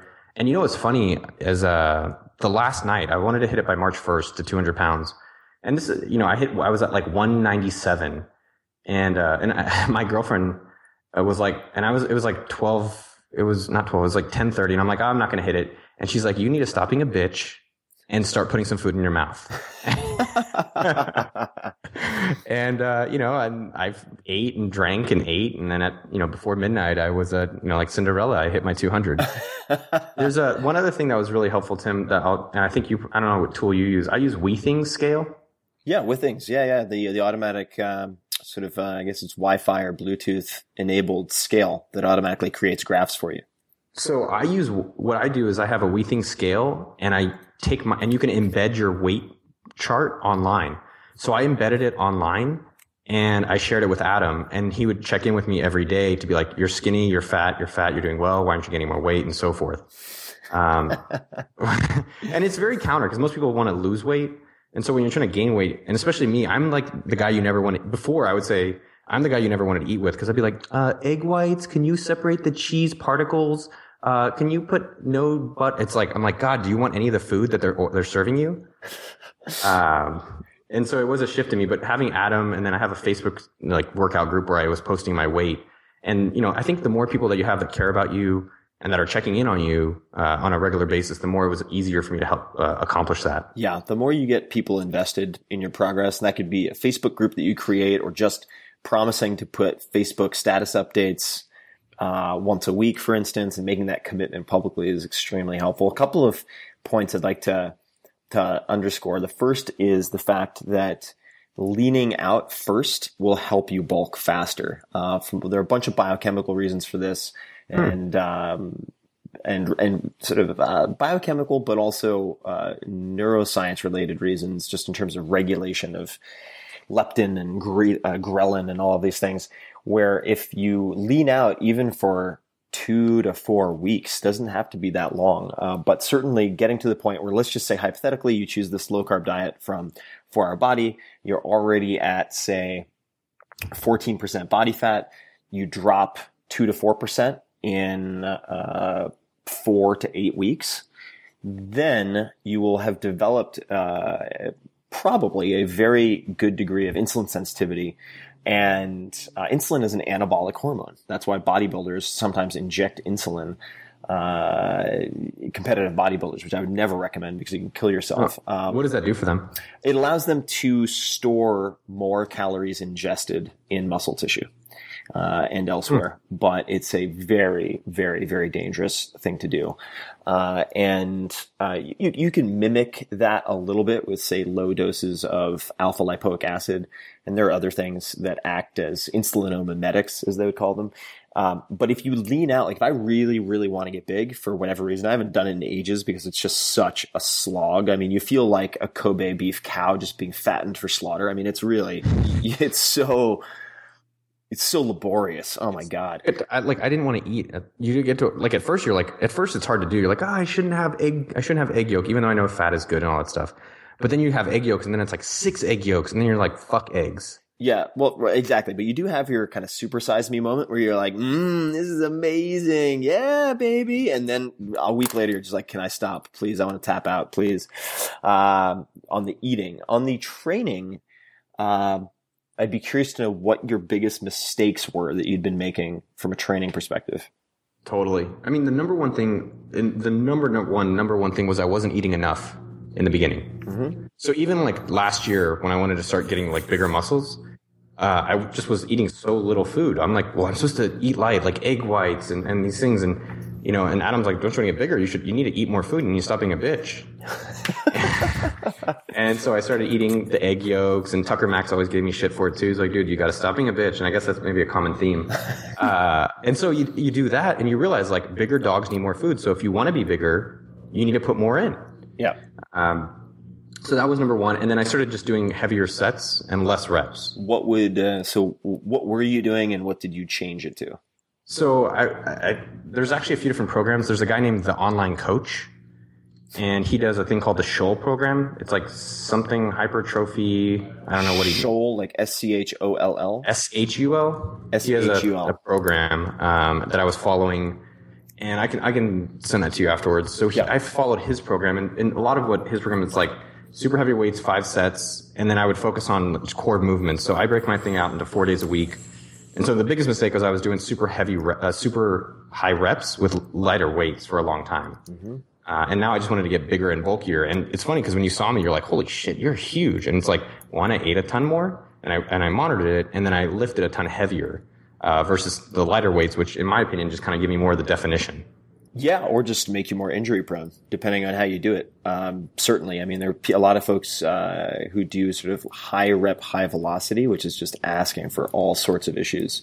Um, and now, is the the Schul program, the online fitness coach, was it uh, sort of five sets of five reps type of situation with Exactly. core movements? Okay, so it's very similar. Then there's a there's a book that's become very popular among engineers, oddly enough, in Silicon Valley called Starting Strength uh, Yeah. by Mark Rippetoe. And Rippetoe knows his stuff. He's he's he, he has uh, some very pragmatic approaches to this stuff, and he actually has a second book, and probably more, but one that I really enjoyed, which is is a lot denser and probably not the right one to read first, but called uh, Pragmatic Programming. I think it is, and it's all about lo- sort of medium term and long term planning of training and how to cycle it and so on. But I think that's biting off more. Which one should we start with? Starting strength? Starting strength, yeah. Starting I'll check that strength, starting strength, or for for simplicity's sake, I think a lot of the protocols that Pavel Tsatsouline, some people say his name Tsatsouline, but it's Pavel Tsatsouline who really popularized kettlebells in the United States.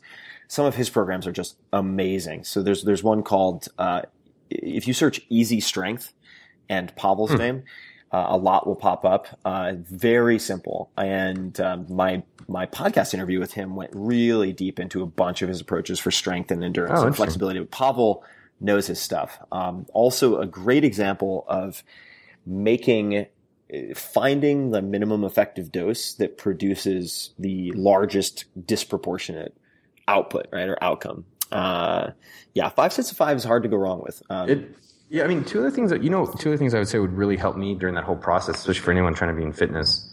Um, you know, it's fun as much as we want like less input and more output, which you know I, I think you've done very well because you figure out like what's how do I get maximum thing for for less. Part of it is consistency, which I'm not going to spend a ton of time on because you you have to go. That's the point. Like in my calendar, if you looked at my calendar today, Tim, Monday, Tuesday, Thursday, Saturday, there's gym in there automatically. I don't even get to choose. It's just there at a certain time, and I do it every week. Um, so consistency has been big. And then secondly, this is kind of more of a, a hack one that it's not really a hack, but just something that really motivates me. Uh, I follow fitness people on Instagram. ah, yeah. A lot of people use Instagram for all their friends that they, you know, post stupid photos, and I don't really follow any friends. Uh, all I, fo- I follow is rappers and fitness people. What is your Instagram? Uh, Noah Kagan. Got it. But I follow like this online coach guy. He posts great workout videos. Uh, they post things like there's, um, I'll pull up some of the different people that I recommend, but you know, his is great. Um, and what's awesome about it is that they just post all their different workouts, what they eat, motivation. And so during the day when I'm on the toilet or I'm kind of feeling lazy, I go on my Instagram and I see that their bodies are ripped. And what was your recommendation? We're going to come back to looking at ripped bodies while sitting on the toilet, but uh, well, the two things I was going to recommend is number one, if your internet's dropping out, and I'm not sure what's going on today, but I basically went and upgraded our router to like an Asus RT86 DynNet dasher, but basically like focus on the things that are the highest levels of the funnel. And I noticed my router is the first thing that my internet comes in that affects all of my work. And so we went in, I, I don't know, this is like a $200, $300 router. So if you're at home and you're working and your internet matters, like go in and invest in that because that's at the top of the funnel and optimize the things where you get the biggest results downwards. definitely. So you said two things. What would, what's the other one? Oh no, the router was Uh, the you might have router and then Instagram. Okay, well, well, let's let's come back to Instagram. So, looking at ripped people, uh, I wanted to. Uh, I thought I was maybe a weirdo on my own, but so I actually do the exact same thing. I'm trying to get better at gymnastics and more body weight calisthenic type movements. Ooh, So, cool. so all almost all of people I follow on Instagram, and I'm just Ti- Tim Ferriss with two R's and two S's on Instagram, are uh, like gymnastic bodies or maybe gymnastics bodies. Uh, is is incredible. There are a couple of very impressive parkour athletes and acrobats, including a friend of mine named Travis Brewer. Who uh, competes on American Ninja Warrior and was actually one of my parkour teachers for the Tim Ferriss experiment when I like destroyed my entire body uh, but in, in a really fantastic uh, coach and just incredible, crazy athlete. Uh, and I'll do the same thing when I am feeling rushed or inclined to skip training for whatever reason. I will go on Instagram and check those folks out. Very cool. Yeah, man. There's like, do you follow Calisthenic Kings or? Uh, there are a number of them. There's like Calisthenos, I think is a Greek, Greek guy. There are a bunch of them. I mean, there's so many, of course. There, there are only maybe six to 10. Um, there's a guy, I want to say his name is Trevor Blackwell. Um, I'm also following some Olympic weightlifters or guys who do, uh, Olympic lifts, uh, who are beasts just because that's another thing that I'm kind of focused on at the moment. Uh, but, uh, that, that's a, that's a much longer story.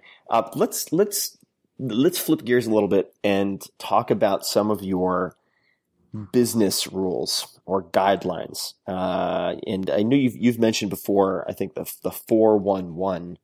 Uh, and I was hoping you could elaborate on that and maybe talk about some of your other guidelines or rules that you have. Yeah, man. Uh, so come back to some of the business things that have worked really well. I mean, what I've learned, I'm, I'm noticing my brother's, you know, starting his own business. Um, and you know, Neville, as the guy I mentioned earlier, is trying to get certain things organized. And I've realized that like simple rules are actually the easiest way for you to be successful. Uh, and so the 411 is specifically for AppSumo and you could, you know, apply it to yourself. But we basically were like, how many deals do we need to do a month to be successful? And then we can just follow that rule. So for AppSumo, it's 411, which is just like four deals a month, one free deal, one promotion of an internal product every month. And as long as we do that, we're successful. And th- that's for us. But for yourselves listening, how can you create simple rules like once a week I have to do a blog post, once a week I have to make a sales call, and do the one one one thing, which every week you do with that one activity. And I've just noticed the more that we have simple rules, it just makes it a lot easier for us to be accomplishing those things and we check in on them. And so it just makes a life a lot easier and a lot more effective and likely that they'll be accomplished. Do you use a Google spreadsheet or project management stuff like a Basecamp or an Asana or Trello or whatever? How do you actually keep on top of that stuff with your team so that it doesn't just get written down on a piece of paper and lost along the way? Exactly. So I'll call it, I call it the Susan Sue formula, uh, or the, the angry Asian mother formula, depending on who you're talking to. So Susan Sue is this five foot nothing Asian chick who's like the, one of the most badass chicks you'll ever meet. And so she came and ran sales for us for about a year or two years ago. And what she did, and you know, they do it, we do it on the sales team is that they check in every morning and every evening. And so Susan Sue would be like, what are three things you're going to get done today? And at the end of the day, what three things did you get done? And that was, it's definitely a lot of work, but I've been doing that with like Neville is trying to grow his email list and every morning, um, he's, you know, he's going to be like, here are things I'm going to do. And at the end of the night, he checks in with me. He's like, here's what I got done today and here's my progress. And so what we do, what I recommend for most people though is I do a once a week check in with everybody personally. And I find that to be the most helpful. If you want to be Susan Sue level, do it daily in the morning and evening. And that's insanely effective because it's like, here's what I'm going to do. Here's what I got done. And you get that stuff moving forward for sure. Um, for me on the AppSumo at a, at a higher level, I check in every week. Uh, generally I just I check in in person and we have a dashboard that we check in every day. How- Is the dashboard in Google Apps or what is the- tech that you're using for that? The dashboard, you're going to be pretty surprised. It's literally something we made. It's just one number. So I'll tell you, for SumoMe, our goal uh, is to make a million dollar revenue business this year. So that's our goal for the, the business. And so we have a target of how much money you need to make a month, which is $83,000. dollars And then we know how, so the, the, the, uh, the website is literally just what is our revenue against that.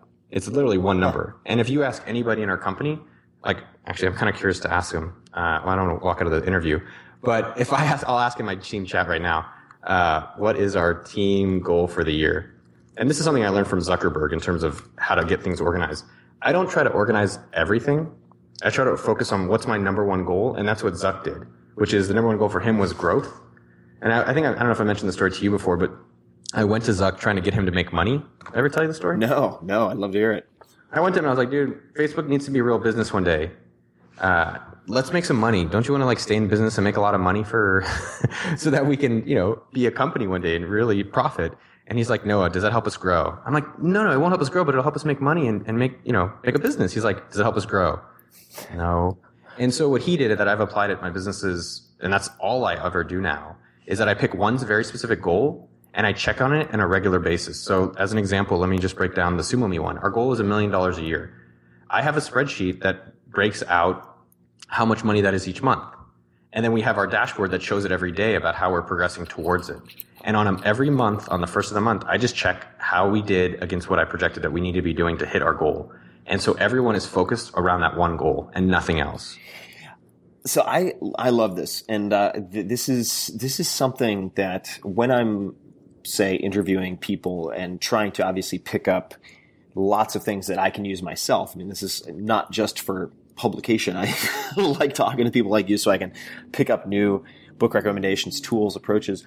And this is very consistent uh, when you look at the very top, top, top performers. Where, for instance, uh, we mentioned Peter Thiel earlier, and uh, who is not only a billionaire, but he's done it several times over in different ways. I mean, that's very, very hard to do.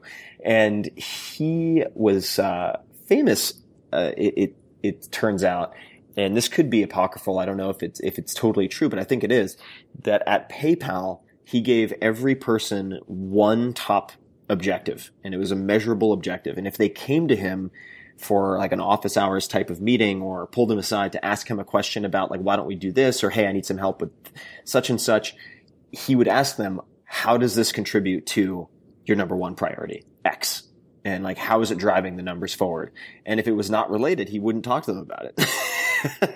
I mean, that's exactly right. Uh, and I mean, that's what we do at AppSumo. I just, uh, for, for the SumoMe.com product, I asked our team, I just posted on our team chat, you know, what's our goal for the year? And well, the guy was joking, but he put, a, you know, 100,000 monthly recurring potatoes. Uh, his nickname is Potato, so that's what he calls money. Um, but everyone on the team knows everyone is aligned. And for AppSumo in the past, it was like last year was uh, a, a billion people seeing SumoMe.com, and we got a, we hit a billion. The year before, it was a million dollars with monthly1k.com, which we did. The year before that was half a million email subscribers. And the point is not that wow, Noah gets everything done. It's just I don't do anything else. and that comes back to the the essentialism uh, book that you were mentioning earlier, which really kind of drives that point home. Yeah, I mean, and obviously you come, you, you have your high level thing and you break it down. So like I was telling you, I'm, we're struggling right now with, we have two customers. We have small, medium business self-serve and then we have enterprise. And so I have to come back and look at, all right, which helps us accomplish our goal better? And you know, that's what I have to go and spend time solving to then say, all right, well, what will help us go faster and easier hit that number one goal? And then focus just on that. And then kind of keep going through that process. Like right now I get interview requests probably like every two days, every three days, hey, come talk my interview. And I'm like, well, this helped me get to my goal faster than doing another activity? And it won't, so I don't do it. And that's specifically like this interview. I'm like, yeah, okay, Tim, you know, Tim, a few people have heard of Tim Ferriss and a lot of people will check this out. So it will be significant enough worth my time to help me really accomplish my goal. Uh, and everyone on the team is aligned with that. So, so speaking of goals, I think a lot of people have goals. They're like, you know, yeah, that Noah guy has been talking about building an email list. Yeah, I know he's helping Neville. I should really do that. And they have the should do that, and that's as far as it goes, right? Maybe they take a note, maybe they've put it into their notes on their iPhone, whatever, and that's where it lives forever and it never gets implemented. So you, you mentioned earlier that uh, you would do a demo or basically give people something they can do now to to pump the ball down a field down the field a little bit and make some some progress. And I think you mentioned email subscribers. Uh, if I'm right, correct me if I'm wrong, but w- what is that exercise? Yeah, man. So sumome.com is free tools to get to grow your website. So how to get a bigger email list, how to get more shares, and And just for people who are listening, um, I'm, I use that on my blog, and it's not because I do love you, but it's not because I love you. oh, Timothy. Um, so here's what we're gonna do. Like, I think one of the things that people love about you and what I respect about you is that you're about getting shit done. Like, you know, for our work is how do I get things done? How do I do less work to get more, even more things done? Uh, and you know, you want to understand the elements of those things, and you're very curious and very specific about that. Um, so, you know, I'd, I'd love for you to listen to notes. But anybody who does what I'm going to teach them to do, the highest result person, we're going to do a giveaway. I'm going to pay for it, where I will fly you to hang out with me and our office and put you up in a room, well, not a room in a hotel. that sounded a little creepy. Uh, and I will, you know, you can work with us on any project you have for a day. We'll get you Tacodeli uh, for the person who actually takes action, because I know for you that's really important, Tim. And I want, I don't want you to just listen to this interview and not do shit. I want you to listen to this interview, take action, and make your life better. That's what make this worth it for me. And uh, just so people have a context here, what is the deadline for doing this? Well, I'm going to give you things that you can do in real time. So I will say a week from when this goes public because you should be able to do those things within that day. Yep. And right now as you're listening. So I would say if you're a week, that's already long enough. Okay, got it. So I'll just say for guys, obviously avoid where prohibited, blah, blah, blah. You can't be a minotaur. you need to be over 18 years of age. You can't be, uh, whatever. Dude, Um, you could take over the prices right, man. blah, blah, blah, blah, blah. And, uh, no, no purchase necessary, all that shit. No, Um, none at all. There's actually, it's totally free. And what I want to teach people is how to start a business or how to share your message with the world instantly. If you, even if you don't have anything. Cool. Right now. And the, and so the person who does the most, you're going to fly them to Austin and show them a good time and uh, perhaps free cuddles when all Always said and done. cuddles, dude. Bro hugs. Bro hugs. Well, so he, here's, let me just start with it. Like, you know, we did this monthly 1K product, uh, monthly1k.com that showed people how to start a business and, you know, 5,000 plus people. And I've been able to help a lot. Um, and a lot of people just are like, well, how do I start? And I think the two things I want to say is either if you want to start a business or if you just want to get your message out there, start it now so that whenever you want to do in the future, I know Tim, I actually read one, I was studying all, you know, your popular interviews to figure out what stuff your audience would want to hear. And you actually said, Hey, I wish I had an email list sooner. So that as you have books or things you want to promote or get out there, you, you can have direct communication with your audience. So I want to specifically show how anyone listening right now can get 100 people on an email list for free so that when they have a message, they can get it out instantly. Yeah, let's rock, Cool. let's rock and roll. All right. So whoever gets the most in their email list within the week from when this goes live, I will fly you out, pay for food, pay for hotel, and help you with whatever business stuff you want to be uh, helped with. So, all right. So here's what we're going to do. You have a phone. You're listening to this podcast. Is that how most people listen to the podcast, Tim? Uh, I think a lot of people are listening on their phones, maybe not exclusively, but on whatever device. But let's let's just say you have a phone handy. Sure. All right. So if you're on your phone, I'm speaking right into the microphone. Come back to your phone. Or if you're on your computer, come back to the computer and hang out. The, all right. So I want you to grab your phone and here's what we're going to do. The, I want you to get 100 subscribers and I'll just say it again because I think it's important. If you want 100 subscribers, it's so that if you ever want to start a business or if you ever want to promote something or share your message even, start it now so you can do it whenever you're ready instead of waiting till later and not doing anything, which will, will piss me off. So if you want to get 100 subscribers, here's what I want you to do choose any topic you're interested in. Like Tim, let's actually we'll do it. I'll do it live right now as well. What's uh what's a topic that you're interested in, Tim? Like something recently that you've been thinking about or reading or curious about? Interested in the ketogenic diet, which is like the Atkins. Oh, the keto thing. Yeah, I'm interested in that. I'm I'm really digging deep in that right now. Okay, so would you want to start a new newsletter? Uh, I am probably I probably have my hands full. Uh, I think you're a little busy. All right, Yeah. I will do the keto topic newsletter. I will get 100 people right now on it so that I can share that message with other people, and then maybe I can t- say that Tim likes the keto diet. So choose a topic that you're curious about, interested in, you want to talk about to certain people. Here's what I want you to do. Tim, do you have your phone on you? Uh, I have my phone Somewhere. off uh, because I didn't want it to interfere with what we are doing here. But pay attention to me. So that's good. All right. Well, for whoever's listening, here's what we're going to do. I'm going to take a photo of myself. Hi. So take a photo of yourself. Now I want you to go to your social networks. And I'll And post you don't I'll post all this stuff on uh, in the blog post also, which I'll give people info on. But continue, Noah. And here's what people are going to say. Well, Noah and Tim have followers or fuck, who cares about followers? Even if you have 100 people, don't worry about that. Doesn't matter if you have 10, 100, or five. Take a photo of yourself. Now I want you to post it on your social sites, Facebook and Google, uh, Facebook and Twitter. So right? And don't even you don't even have to sign up for a service. No, I don't have an email list. Guess what's an email list provider? Gmail. That's a great way to start your newsletter so that, you know, I just to give you context, like AppSumo is a high seven figure business and 90% plus just comes from an email list. So just to give you context about, oh, you actually can just, the email list can create large businesses. So post in your social, I'm starting a newsletter and then attach your photo. You're going to see my photo on Noah Kagan and then say, email me and then put your email. So I'm going to do mine about keto because I'm curious about keto. Email me Noah, or I'll put keto at okdork.com and this will go to my inbox. And now I will get a list of people who will be curious about keto. So it didn't cost me any money. It took me about two seconds. So if you're on your phone, take a photo of yourself, go to your Twitter. Then I'm going to go to my Facebook and just post it socially. I'm starting a newsletter about keto. Email keto at okdork.com. And so I just tweeted that. And now people are going to start emailing me about keto. and so that's one t- tactic. So we're going to do two more. Uh, and then you will actually probably have 100, if not more people interested in what you want to talk about. So if you want to sell them something, or if you just want to put out information, one thing I've noticed, Tim, is that one tactic that I do is in my okdork.com newsletter, I have an auto reply when people join that say, what's one thing I can help you with?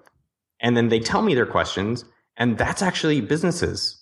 Yeah. People say, Hey, no, I want help with this. And basically you just look for the pattern of what the constant questions people keep asking you. And you say, Hey, email list, I'm going to create a book about this. It's 10 bucks.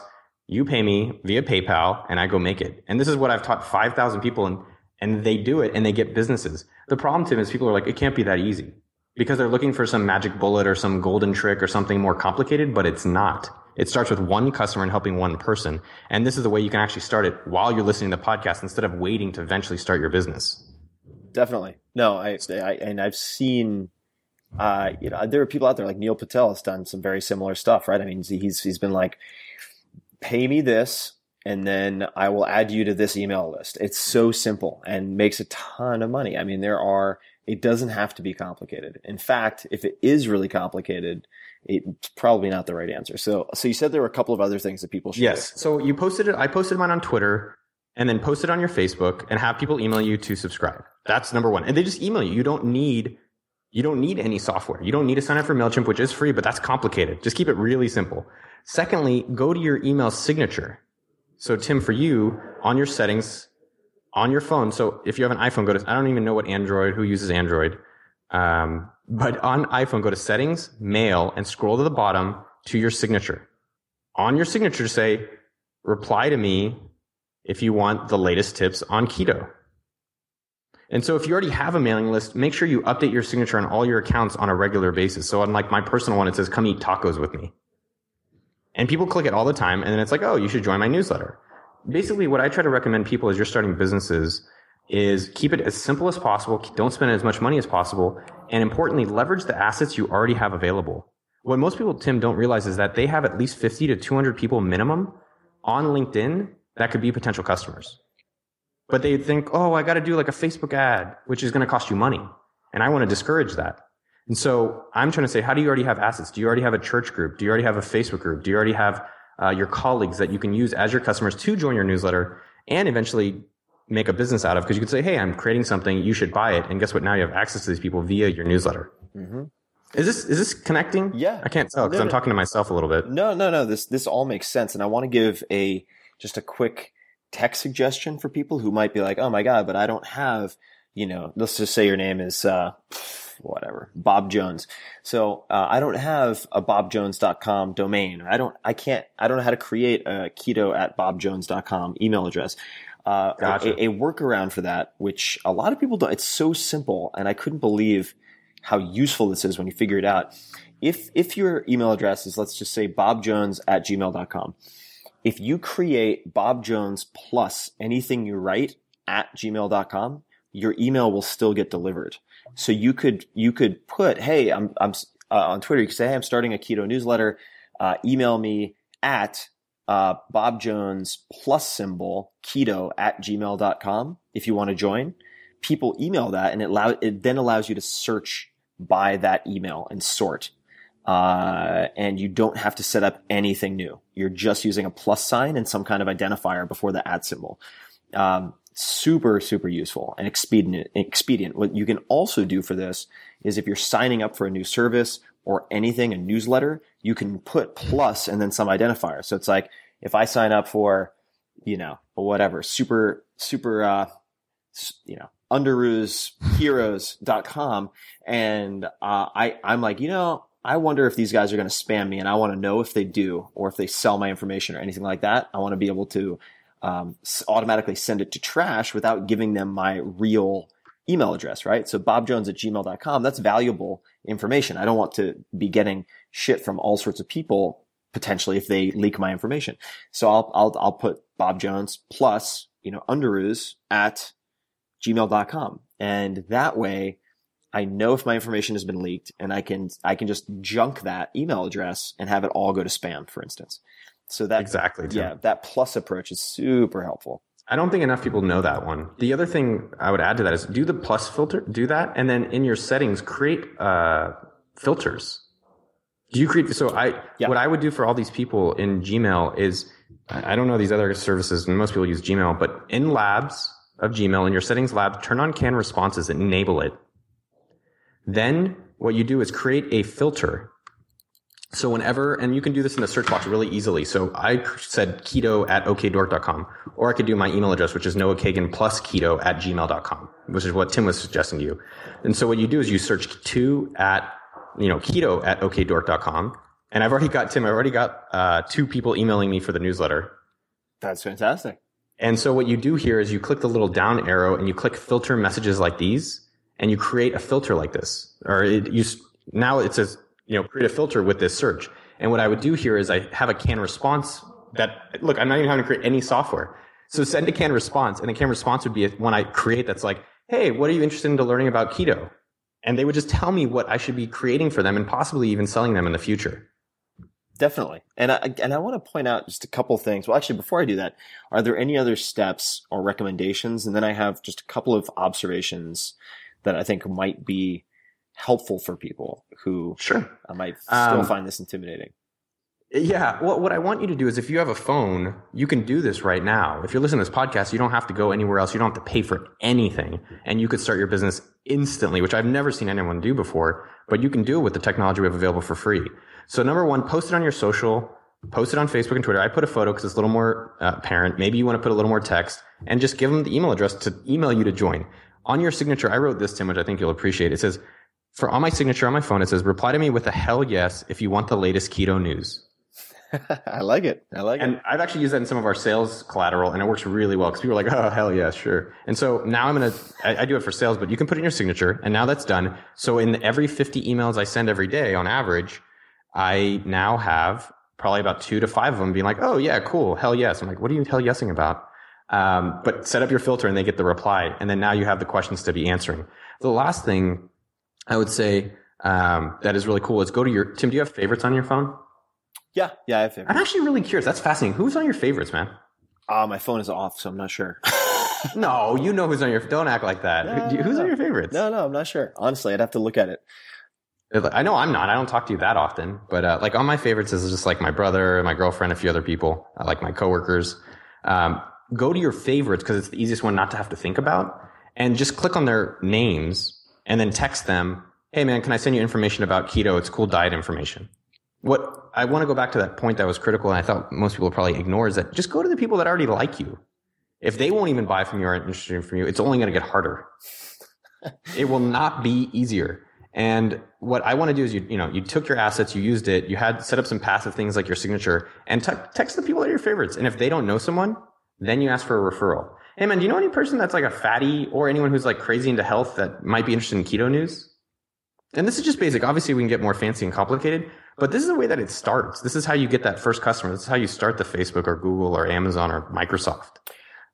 No, I and, I sorry to interject. I just wanted to say to people a few things. Number one is keep in mind you can always abandon the project. I think a lot of people are like, "Ah, but I don't know how to run a newsletter. I don't really want to commit to another part-time job. Oh my god, like what happens if blah? What happens if this? What happens if that?"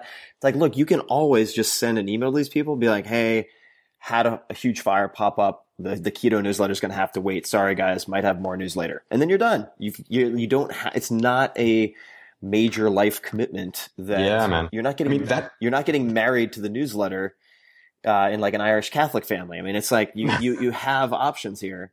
And It happened to me, Tim. It Yeah. happened to me uh, six months ago. I started an events business to show people how to start an events business where I sold tickets and then I made events and then I was like, I kind of don't want to keep doing events because I'm trying to run AppSumo and SumoMe.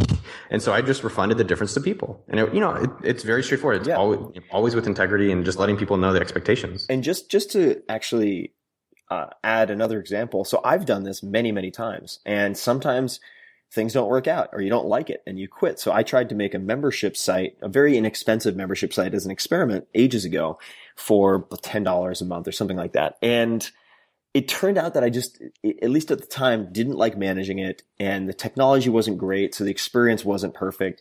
And I was like, you know, ah, just don't want to do this anymore. It's too much psychic drain. It's not worth the trouble. So I refunded everybody, and there were there were several several hundred people probably refunded everybody everything that they had spent, and just shut the thing down. And uh, you all you almost always have that option.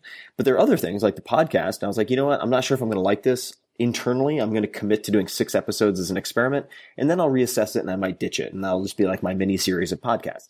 And it worked out, so I kept on doing it. Um, the um, so so bringing it back to the competition then for those people who are listening they're like yes I, hell yes i want to compete uh, guys you can find the blog post for this episode at 4hourworkweek.com forward slash podcast all spelled out and in the comments you have to leave your results and you have to leave your results uh, just to make it easier for everyone on my side to manage, you're going to have to put hashtag Noah at the top of your comment. And if you can't follow that set of instructions, we're not going to look at your comment. So do that. Hashtag Noah at the top of the comment. And uh, what should they include in their comment, Noah? Yes. So two things. There's going to be there's, there's definitely people on your audience. Like your audience is awesome. Like I've met a lot of these people that, and they're all over the world. And they're like, yeah, I love Tim, and now my life has changed from it. So I know that there's already people who are kicking ass and running successful businesses. So you're like, well, Noah, I already have a successful business. I'm in Australia. that was a great Australian Was that pretty good? That was like an Australian, like kangaroo British accent.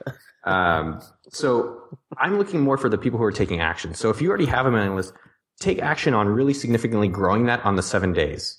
I'm looking for people who have the biggest results either from zero to a hundred or from a thousand to a hundred thousand.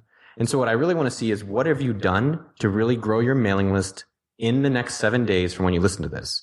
And for the people, just to remind you, if you have, if you don't have a mailing list or if you don't have a business or if you have a business, this is the best way to communicate with your customers whenever you want to sell them something or even if you just want to share your message with the world. You have direct access to something that how often do you check your email? I know how often I check mine. Uh, it's, it's a lot, especially because I'm on the toilet. You know, like, oh, email, it's toilet time. Uh, that and Instagram. The second thing that I wanted to mention, Tim. So number one, hashtag Noah at, your comment and show me what you've done in this week and we'll full expenses flight anywhere in the world, hotel, and you get to work with us for a day. The second thing is if you already have an email list, I was talking with Tim about it. We've put together on our side like a free no upsell, cross sell, downsell free course, uh, for you guys. So go check it out if you have an email list already that it's email1k.com slash Tim. And that's fully free. There's nothing to sell there. I'm sorry. If you want to give me money, you're welcome to, but not with this. Uh, and that will be, it's 10 experts that'll show you how to grow your mailing list on more advanced tactics if you already have one. Very cool. And I will put this in the blog post as well, guys, but, uh, which will have show notes and links and all sorts of other things that we talked about in this episode. But, uh, just to recap. So at, in the comment, if you're going to do this, hashtag Noah, your results and what you did, quantify it whenever possible. And then I want you to end with the most important lesson that you learned in doing this exercise. Um, so that the comments themselves become, become a very useful resource for everybody. Um, Dude, good stuff, man. I'm, I just want to see people take action and they do it and they get results because you can do it from your phone. There's no excuse. Yeah, no, there's no excuse. Uh, so let's let's do this, Noah. I, I am. Uh, I actually, you're, you're making me think of all the things I want to do now. Uh, so, and I and I know you're running a company, but I, yeah, but- but- we have to. We're gonna go do a flotation. I'm taking my girlfriend for a surprise flotation. You ever done a flotation tank? I have done flotation tank. Actually, I was introduced or finally pushed to try it by Joe Rogan. Uh, and you're talking about like a deprivation tank, basically. Exactly. Yep. Have you done it before? I have done it before. Um, I actually did it on a first date, which I don't recommend, but I've done it many times. First date is a very that's an intensive kind of creepy Silence of the Lambs first date. Dude, getting in a box naked in someone's house, it's not the idea. Oh, Uh, is that you have a flotation tank at your house? No, no. I went it, in Austin a few years ago. There was not a there was there wasn't public one, so they had a private one in some lady's house. That's so creepy. So I was like, I swear this is legit. I'm not just trying to get you naked. I just need you to get in this box naked, and I'm gonna close the door on you. and I'll tell you on that experience, I was actually really scared because that was my first time, so I had a panic attack. wow, that's Um, yeah, that's no good. Yeah, But subsequently, I've gone to like larger ones that are like super clean and legit, and um, I do it like once a month. My, I, I generally bounce between that and Chinese massages, like the reflexology, because they're only thirty five bucks, and it's like the secret. It's a secret white people don't know. So I don't want all you guys going to do this now, but reflexology massages are thirty five bucks, or Chinese massage. There's no happy endings, and it's the most affordable, effective massage I've ever found. yeah, I need to I need to get on my reflexology action. I use something called a rad roller, R-A-D. It's like two lacrosse balls melted together to roll out my feet each day. Uh, Oh, so so these kind of like just nugget sized recommendations I think are really fun. So let me, if, if you wouldn't mind, just in uh, sort of wrap up, I'll ask you a couple of, of rapid fire questions. You don't have to answer super, super uh, concisely, but just to the extent possible, we'll, we'll try to do short questions and short answers and we'll do a couple of them. no, it's like, hey, could you speak shortly? Not long, just do it. I'm like, yes, I'll less words. I use my ESL skills. uh, when you think of the word successful, who is the first person who comes to mind and why? Evan Williams. So for those people, that he is the, I guess, uh, co-founder of Twitter, blogger, Medium, uh, all all around baller. Why? Why is that? So, you know, I think it's easy to do a business once and be successful. I think when you can do it multiple times, you're a badass. Um, and I, success is very relative to how you define it, about if it's money or if it's if whatever it is you want it to be. Um, I think from like a business creation and, and making society better, Evan is very interested in communication. And he didn't, you know, it's pretty big that you did blogger. I think most people do blogger and tap out. You're like, you know, I'm, I'm pretty, it's like Elon Musk. He did one thing, you know, he's already, he sold a company and then he did PayPal and then he did another one. It's like him and Evan Williams is just like, holy moly. You don't just do it once, you do it many times. Um, cause it's easy to hit a home run once, but to do, do it consistently, just, I, I think the consistency of it and dedication is what's really impressive to me about that. No, I agree. And, and what's also impressive and really inspiring about that is generally speaking, the guys who have that type of consistency or gals and do it repeatedly are doing it for reasons other than the money. Uh, because they already have more money than God in, in some of these cases. And it's, it's really about the mission. And I think that's partially why some of them, like Ev, you know, I've spent time with Ev and he's, uh, he comes across as a happy guy. You know what I mean? It's, uh, and that's not, Well, Why does it surprise you? it's incredibly surprising because the the the type A personalities that I usually run into who have made hundreds of millions or billions of dollars are so driven that they they have trouble appreciating anything that they have, and I don't feel like that's the case with Ev. Um, so the, all the more impressive to me that he's able to Yeah, man. maintain that uh, type of perspective. Uh, okay, do you have any favorite movies or documentaries? Uh, yes. So my favorite movie immediately is Commando. It's a horrible Arnold Schwarzenegger movie So from the amazing! 80s. Oh my god. It's it's great. I just I don't know. As a kid, I watched it over and over on beta tapes, which you youngins probably don't know about. Um, I love con- uh, two other ones I think are just really well done. Is Count of Monte Cristo. Oh yeah, I haven't, Um, I haven't seen that. Oh, it's just such good revenge. If you just want to get revenge, like you have an ex girlfriend or something, you watch this guy and you're like, oh, I need to be like him. Um, and then there's a recent documentary called The Jinx. Oh, I haven't seen that. Oh, dude, you're gonna blow your mind. What is? and, which I don't think everyone wants you to do, and no one wants you to do. But this guy blows people's minds with his gun, um, and he gets away with it. Huh? It's a documentary. It's a documentary about Robert Durst, which you probably have heard his name or seen his name somewhere. But they just like they get you, and the ending is just insane. Don't All right. if you haven't watched the Jinx, go watch the Jinx and thank me later. awesome. I'll throw out another one for people who like documentaries. King of Ooh, Kong. give King of Kong. Mm. Uh, or Man on Wire. You can look at those two and then and then choose one to suit your tastes. Uh, what uh, advice would you give to? How old are you now, Noah? 33, dude. I'm like dead in the internet zone. I'm like internet years. I'm old. I'm dinosaur. Yeah, you are a dinosaur. Uh, what advice would you give to your 25 year old self? Uh, And I say 25. I've been asking, I've been telling people 20, but we're fucking, everybody's a fucking idiot at 20. Yeah. In, uh, my, Yeah, I was gonna say condoms. Yeah. I was gonna say morning after pill condoms. No, um, you know, I'd say that the number one thing that, I- and here's the thing, I think a lot of these things people can hear and then they just discard. So let me just tell you how to do it. So get a mentor, but you're like, I don't know how to get a mentor. Here's what you should do. Email the person that you respect the most that's done the thing you want to do that you know right now. Like get, have your phone and text them or email them and be like, Hey, I think you're the really best person I know in this space. Like, can I meet with you on a regular basis? And if they're like a person who's too busy for you, ask them who they'd recommend. Like, who do you learn from locally or internetly or wherever that I could just talk to on a regular basis? And I really wish I would have been more active in securing that. And you don't have to go try to get Peter Thiel or Tim Ferriss or Noah Kagan because we don't want to help you. Like, we want to, ha- like, we don't. We're busy doing well, things that we want to help at scale. It's, it's hard. You know what? I- exactly. Okay. Thank you. See, that's why we have Tim. He's a That's where the. I'll use the ugly word, the ugly S word in that capacity. But And yeah. so uh, it's not that I don't want to help people. It's just like I don't have the capacity to help as many people as I'd like. And so when I was 25, I think I would have spent more time finding someone that's done the things I want and helping them and having active uh, meetings with them to be like, hey, you've already done where I want to go. Why don't I just learn it from you instead of wasting all the time that I had to do? Um, number two, at 25, is I wor- I'd work for free. So I would go help that person. So email your friend, be like, yo, can I meet with you? I'll help you with whatever you want. And if they don't, if they're not busy, ask who they'd recommend. Uh, and then third, I'd really just kind of look at your phone or your internet browsing or in your home and look at the products or services that I was using at today, right now, and go work for those companies. Hmm. So Yep. when I was 25, and I did do this, and I'm really happy to do this, but I was like, I just like Facebook. I'm going to go try to work there. I just love personal finance. I did a personal finance workshop this morning with my team because I just love talking about money. Um, and so I went and worked at Mint. So go and try to surround yourself or put yourself in places uh, doing the work that you really want to be doing. yeah. And the easiest way to do that is just look at what you're already enjoying and then go like think about if you could do that all day. Absolutely. And some other related uh, bits. I just actually heard this yesterday from someone, um, older gent actually, who's, uh, he's not above asking for mentorship. And um, I usually discourage people from using the word mentor or mentorship because it's just, it screams unpaid full time job. So I, if, if you're to pitch people, don't use that wording.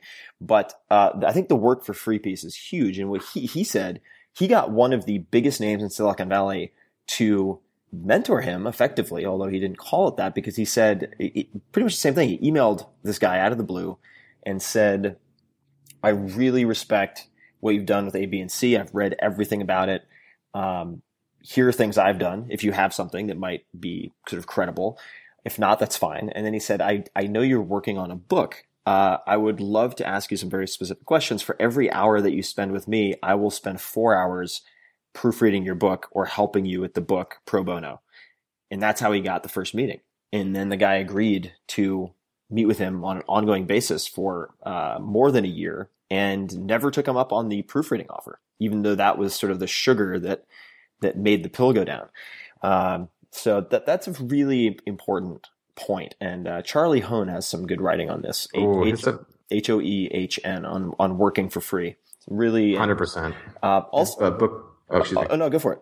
No, no, no. His book, Recession Proof Proof Graduate, is just epic for younger people starting out. Yeah, or anyone, or anyone who's starting over or trying to reinvent themselves. Ooh. Really, The other really thing, Tim, I think you said, which is super true, and I just want to highlight it for everyone listening, is don't email people and be like, hey, I'll help you with anything. Because I'm like, well, now I have to think about what to do, and you're going to be a shitty free labor person.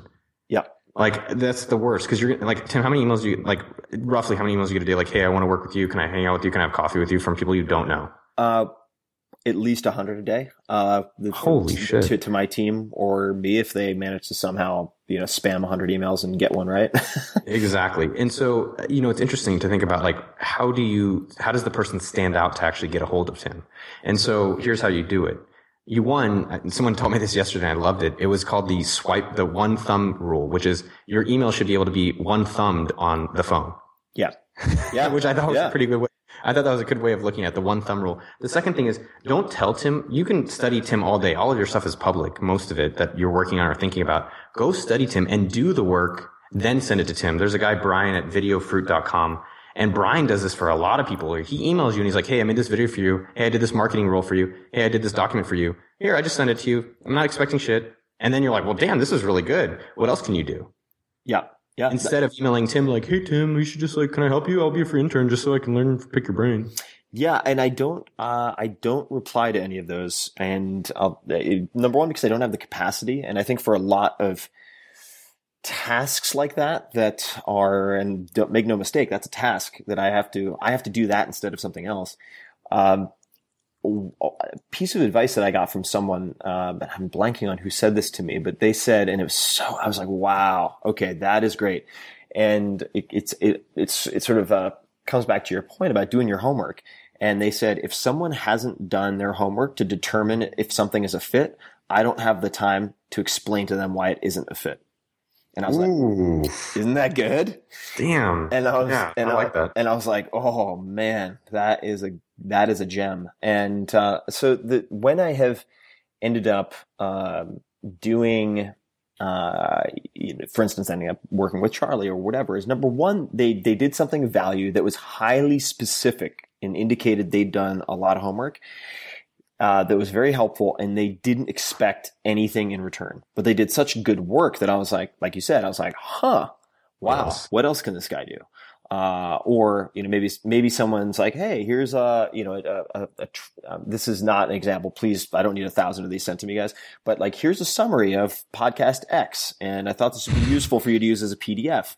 Uh, Has my logo all over it. yeah, well, or but if they're like, hey, if you want me to do a few more of these, like I have some dead time between now and blah, um, let me know. But if if I don't hear back from you, no problem, right? And I think another another mistake a lot of people make is they and I and I've been guilty of this in the past, you know. And I look back at some of my behavior when I was just getting started, and I like cringe because it was in retrospect, I'm like, no fucking wonder I didn't get any responses. Um, if if you send emails like any of what we've described today and you don't get a response, don't take it personally. And that's easy advice to say, but I would take it one step further. And the way you don't take it personally is assume that the people who don't respond have excellent reasons for not responding. Right. And uh, like maybe someone in their family is sick. Maybe they're trying to take care of their kid who's having trouble at school. Maybe fill in the blank. Just assume they have a good reason for not responding. And um, there's another expression. uh, God, I wish I could remember who, who told me this. But you know, don't attribute to malice that when, that that which can be explained by incompetence. But I would modify that, and I would say, don't don't attribute to malice what can be explained by incompetent incompetence or just busyness. Right. So just because someone doesn't get back to you right away, or just because someone sends you a short email and misses something, uh, don't immediately assume that it's because they're trying to fuck with you uh, or because they don't respect you. I see so many people get wound up and they're like, "Oh my god, so disrespectful. Oh my god, so blah," and they shoot themselves in the foot. And I've been guilty of that myself. I, I think that I'm pretty quick to anger and very impatient. So it's taken a lot of effort to try to sand down the rough edges. But um, another last, just one last tip uh, is uh, for finding mentors. A great way to do that is to volunteer for local business organizations that host events.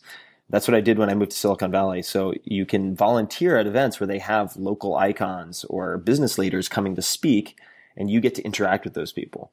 And if, if you're volunteering somewhere, by the way, it does not give you license to do a shitty job. And most people think that's true. So you can stand out just by doing twice what you're asked to do as a volunteer. And that's how you get to know people like I did. I got to know Jack Canfield, who co-created Chicken Soup for the Soul. And then many years later introduced me to the guy who became my agent who sold the four hour work week. Uh, That's pretty cool. yeah. All right. So, so Noah, next question. Uh, what is the purchase that you've made in the last, say, six months for hundred dollars or less that has had the greatest impact on your life? Purchase in the last six months. that was- I would say one. I, I purchased it around that time, but it's my NutriBullet. I don't know what that is.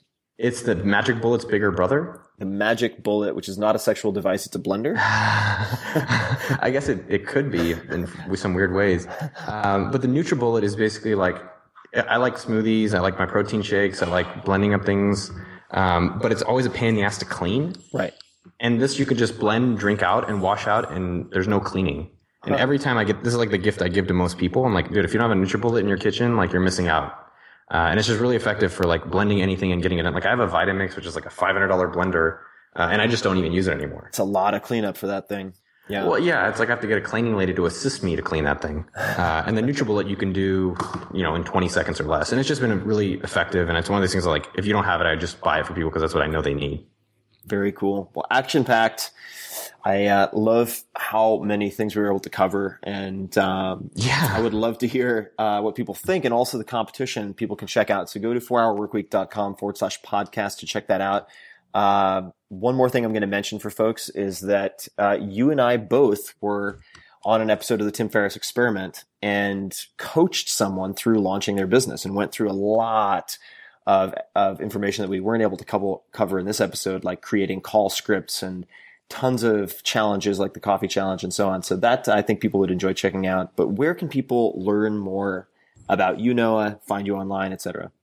Yep. Uh, number one thing for my personal stuff is going to be at okdork.com, okdork.com, and business related, if you know, for the tools and every, a lot of the main things I was talking about, it's going to be at sumome.com. That's a lot of the, the business that we've been building and recommending for most people.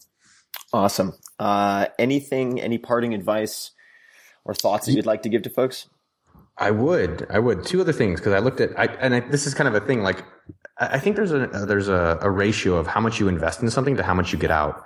So if you're sending cheap emails to people like Tim or a customer or anybody you want, and you're sending a quick email, you're probably not going to get a response because you're not investing that much. So I invested in researching shows and comments to see what is going to make this the most popular episode ever, and that's what I want it to be with the number of comments. So make sure you go comment, uh, even if you don't do the challenge. But two other things that a lot of people were asking about. Um, you know, we did morning ritual, but you guys asked, what do I listen to while working out? And I want to share some of my favorite rap artists Yeah, yeah, let's do for it. your audience. So if they want to get, if they want to get pumped up, um, the, I listen to a lot of like hardcore rap and I get mixtapes from datpiff.com, How do you Um, how do you spell that? D-A-T-P-I-F-F dot com. Hmm. Uh, so I can't, I'll send, I'll send, I'll send you my Spotify playlist too for my workouts.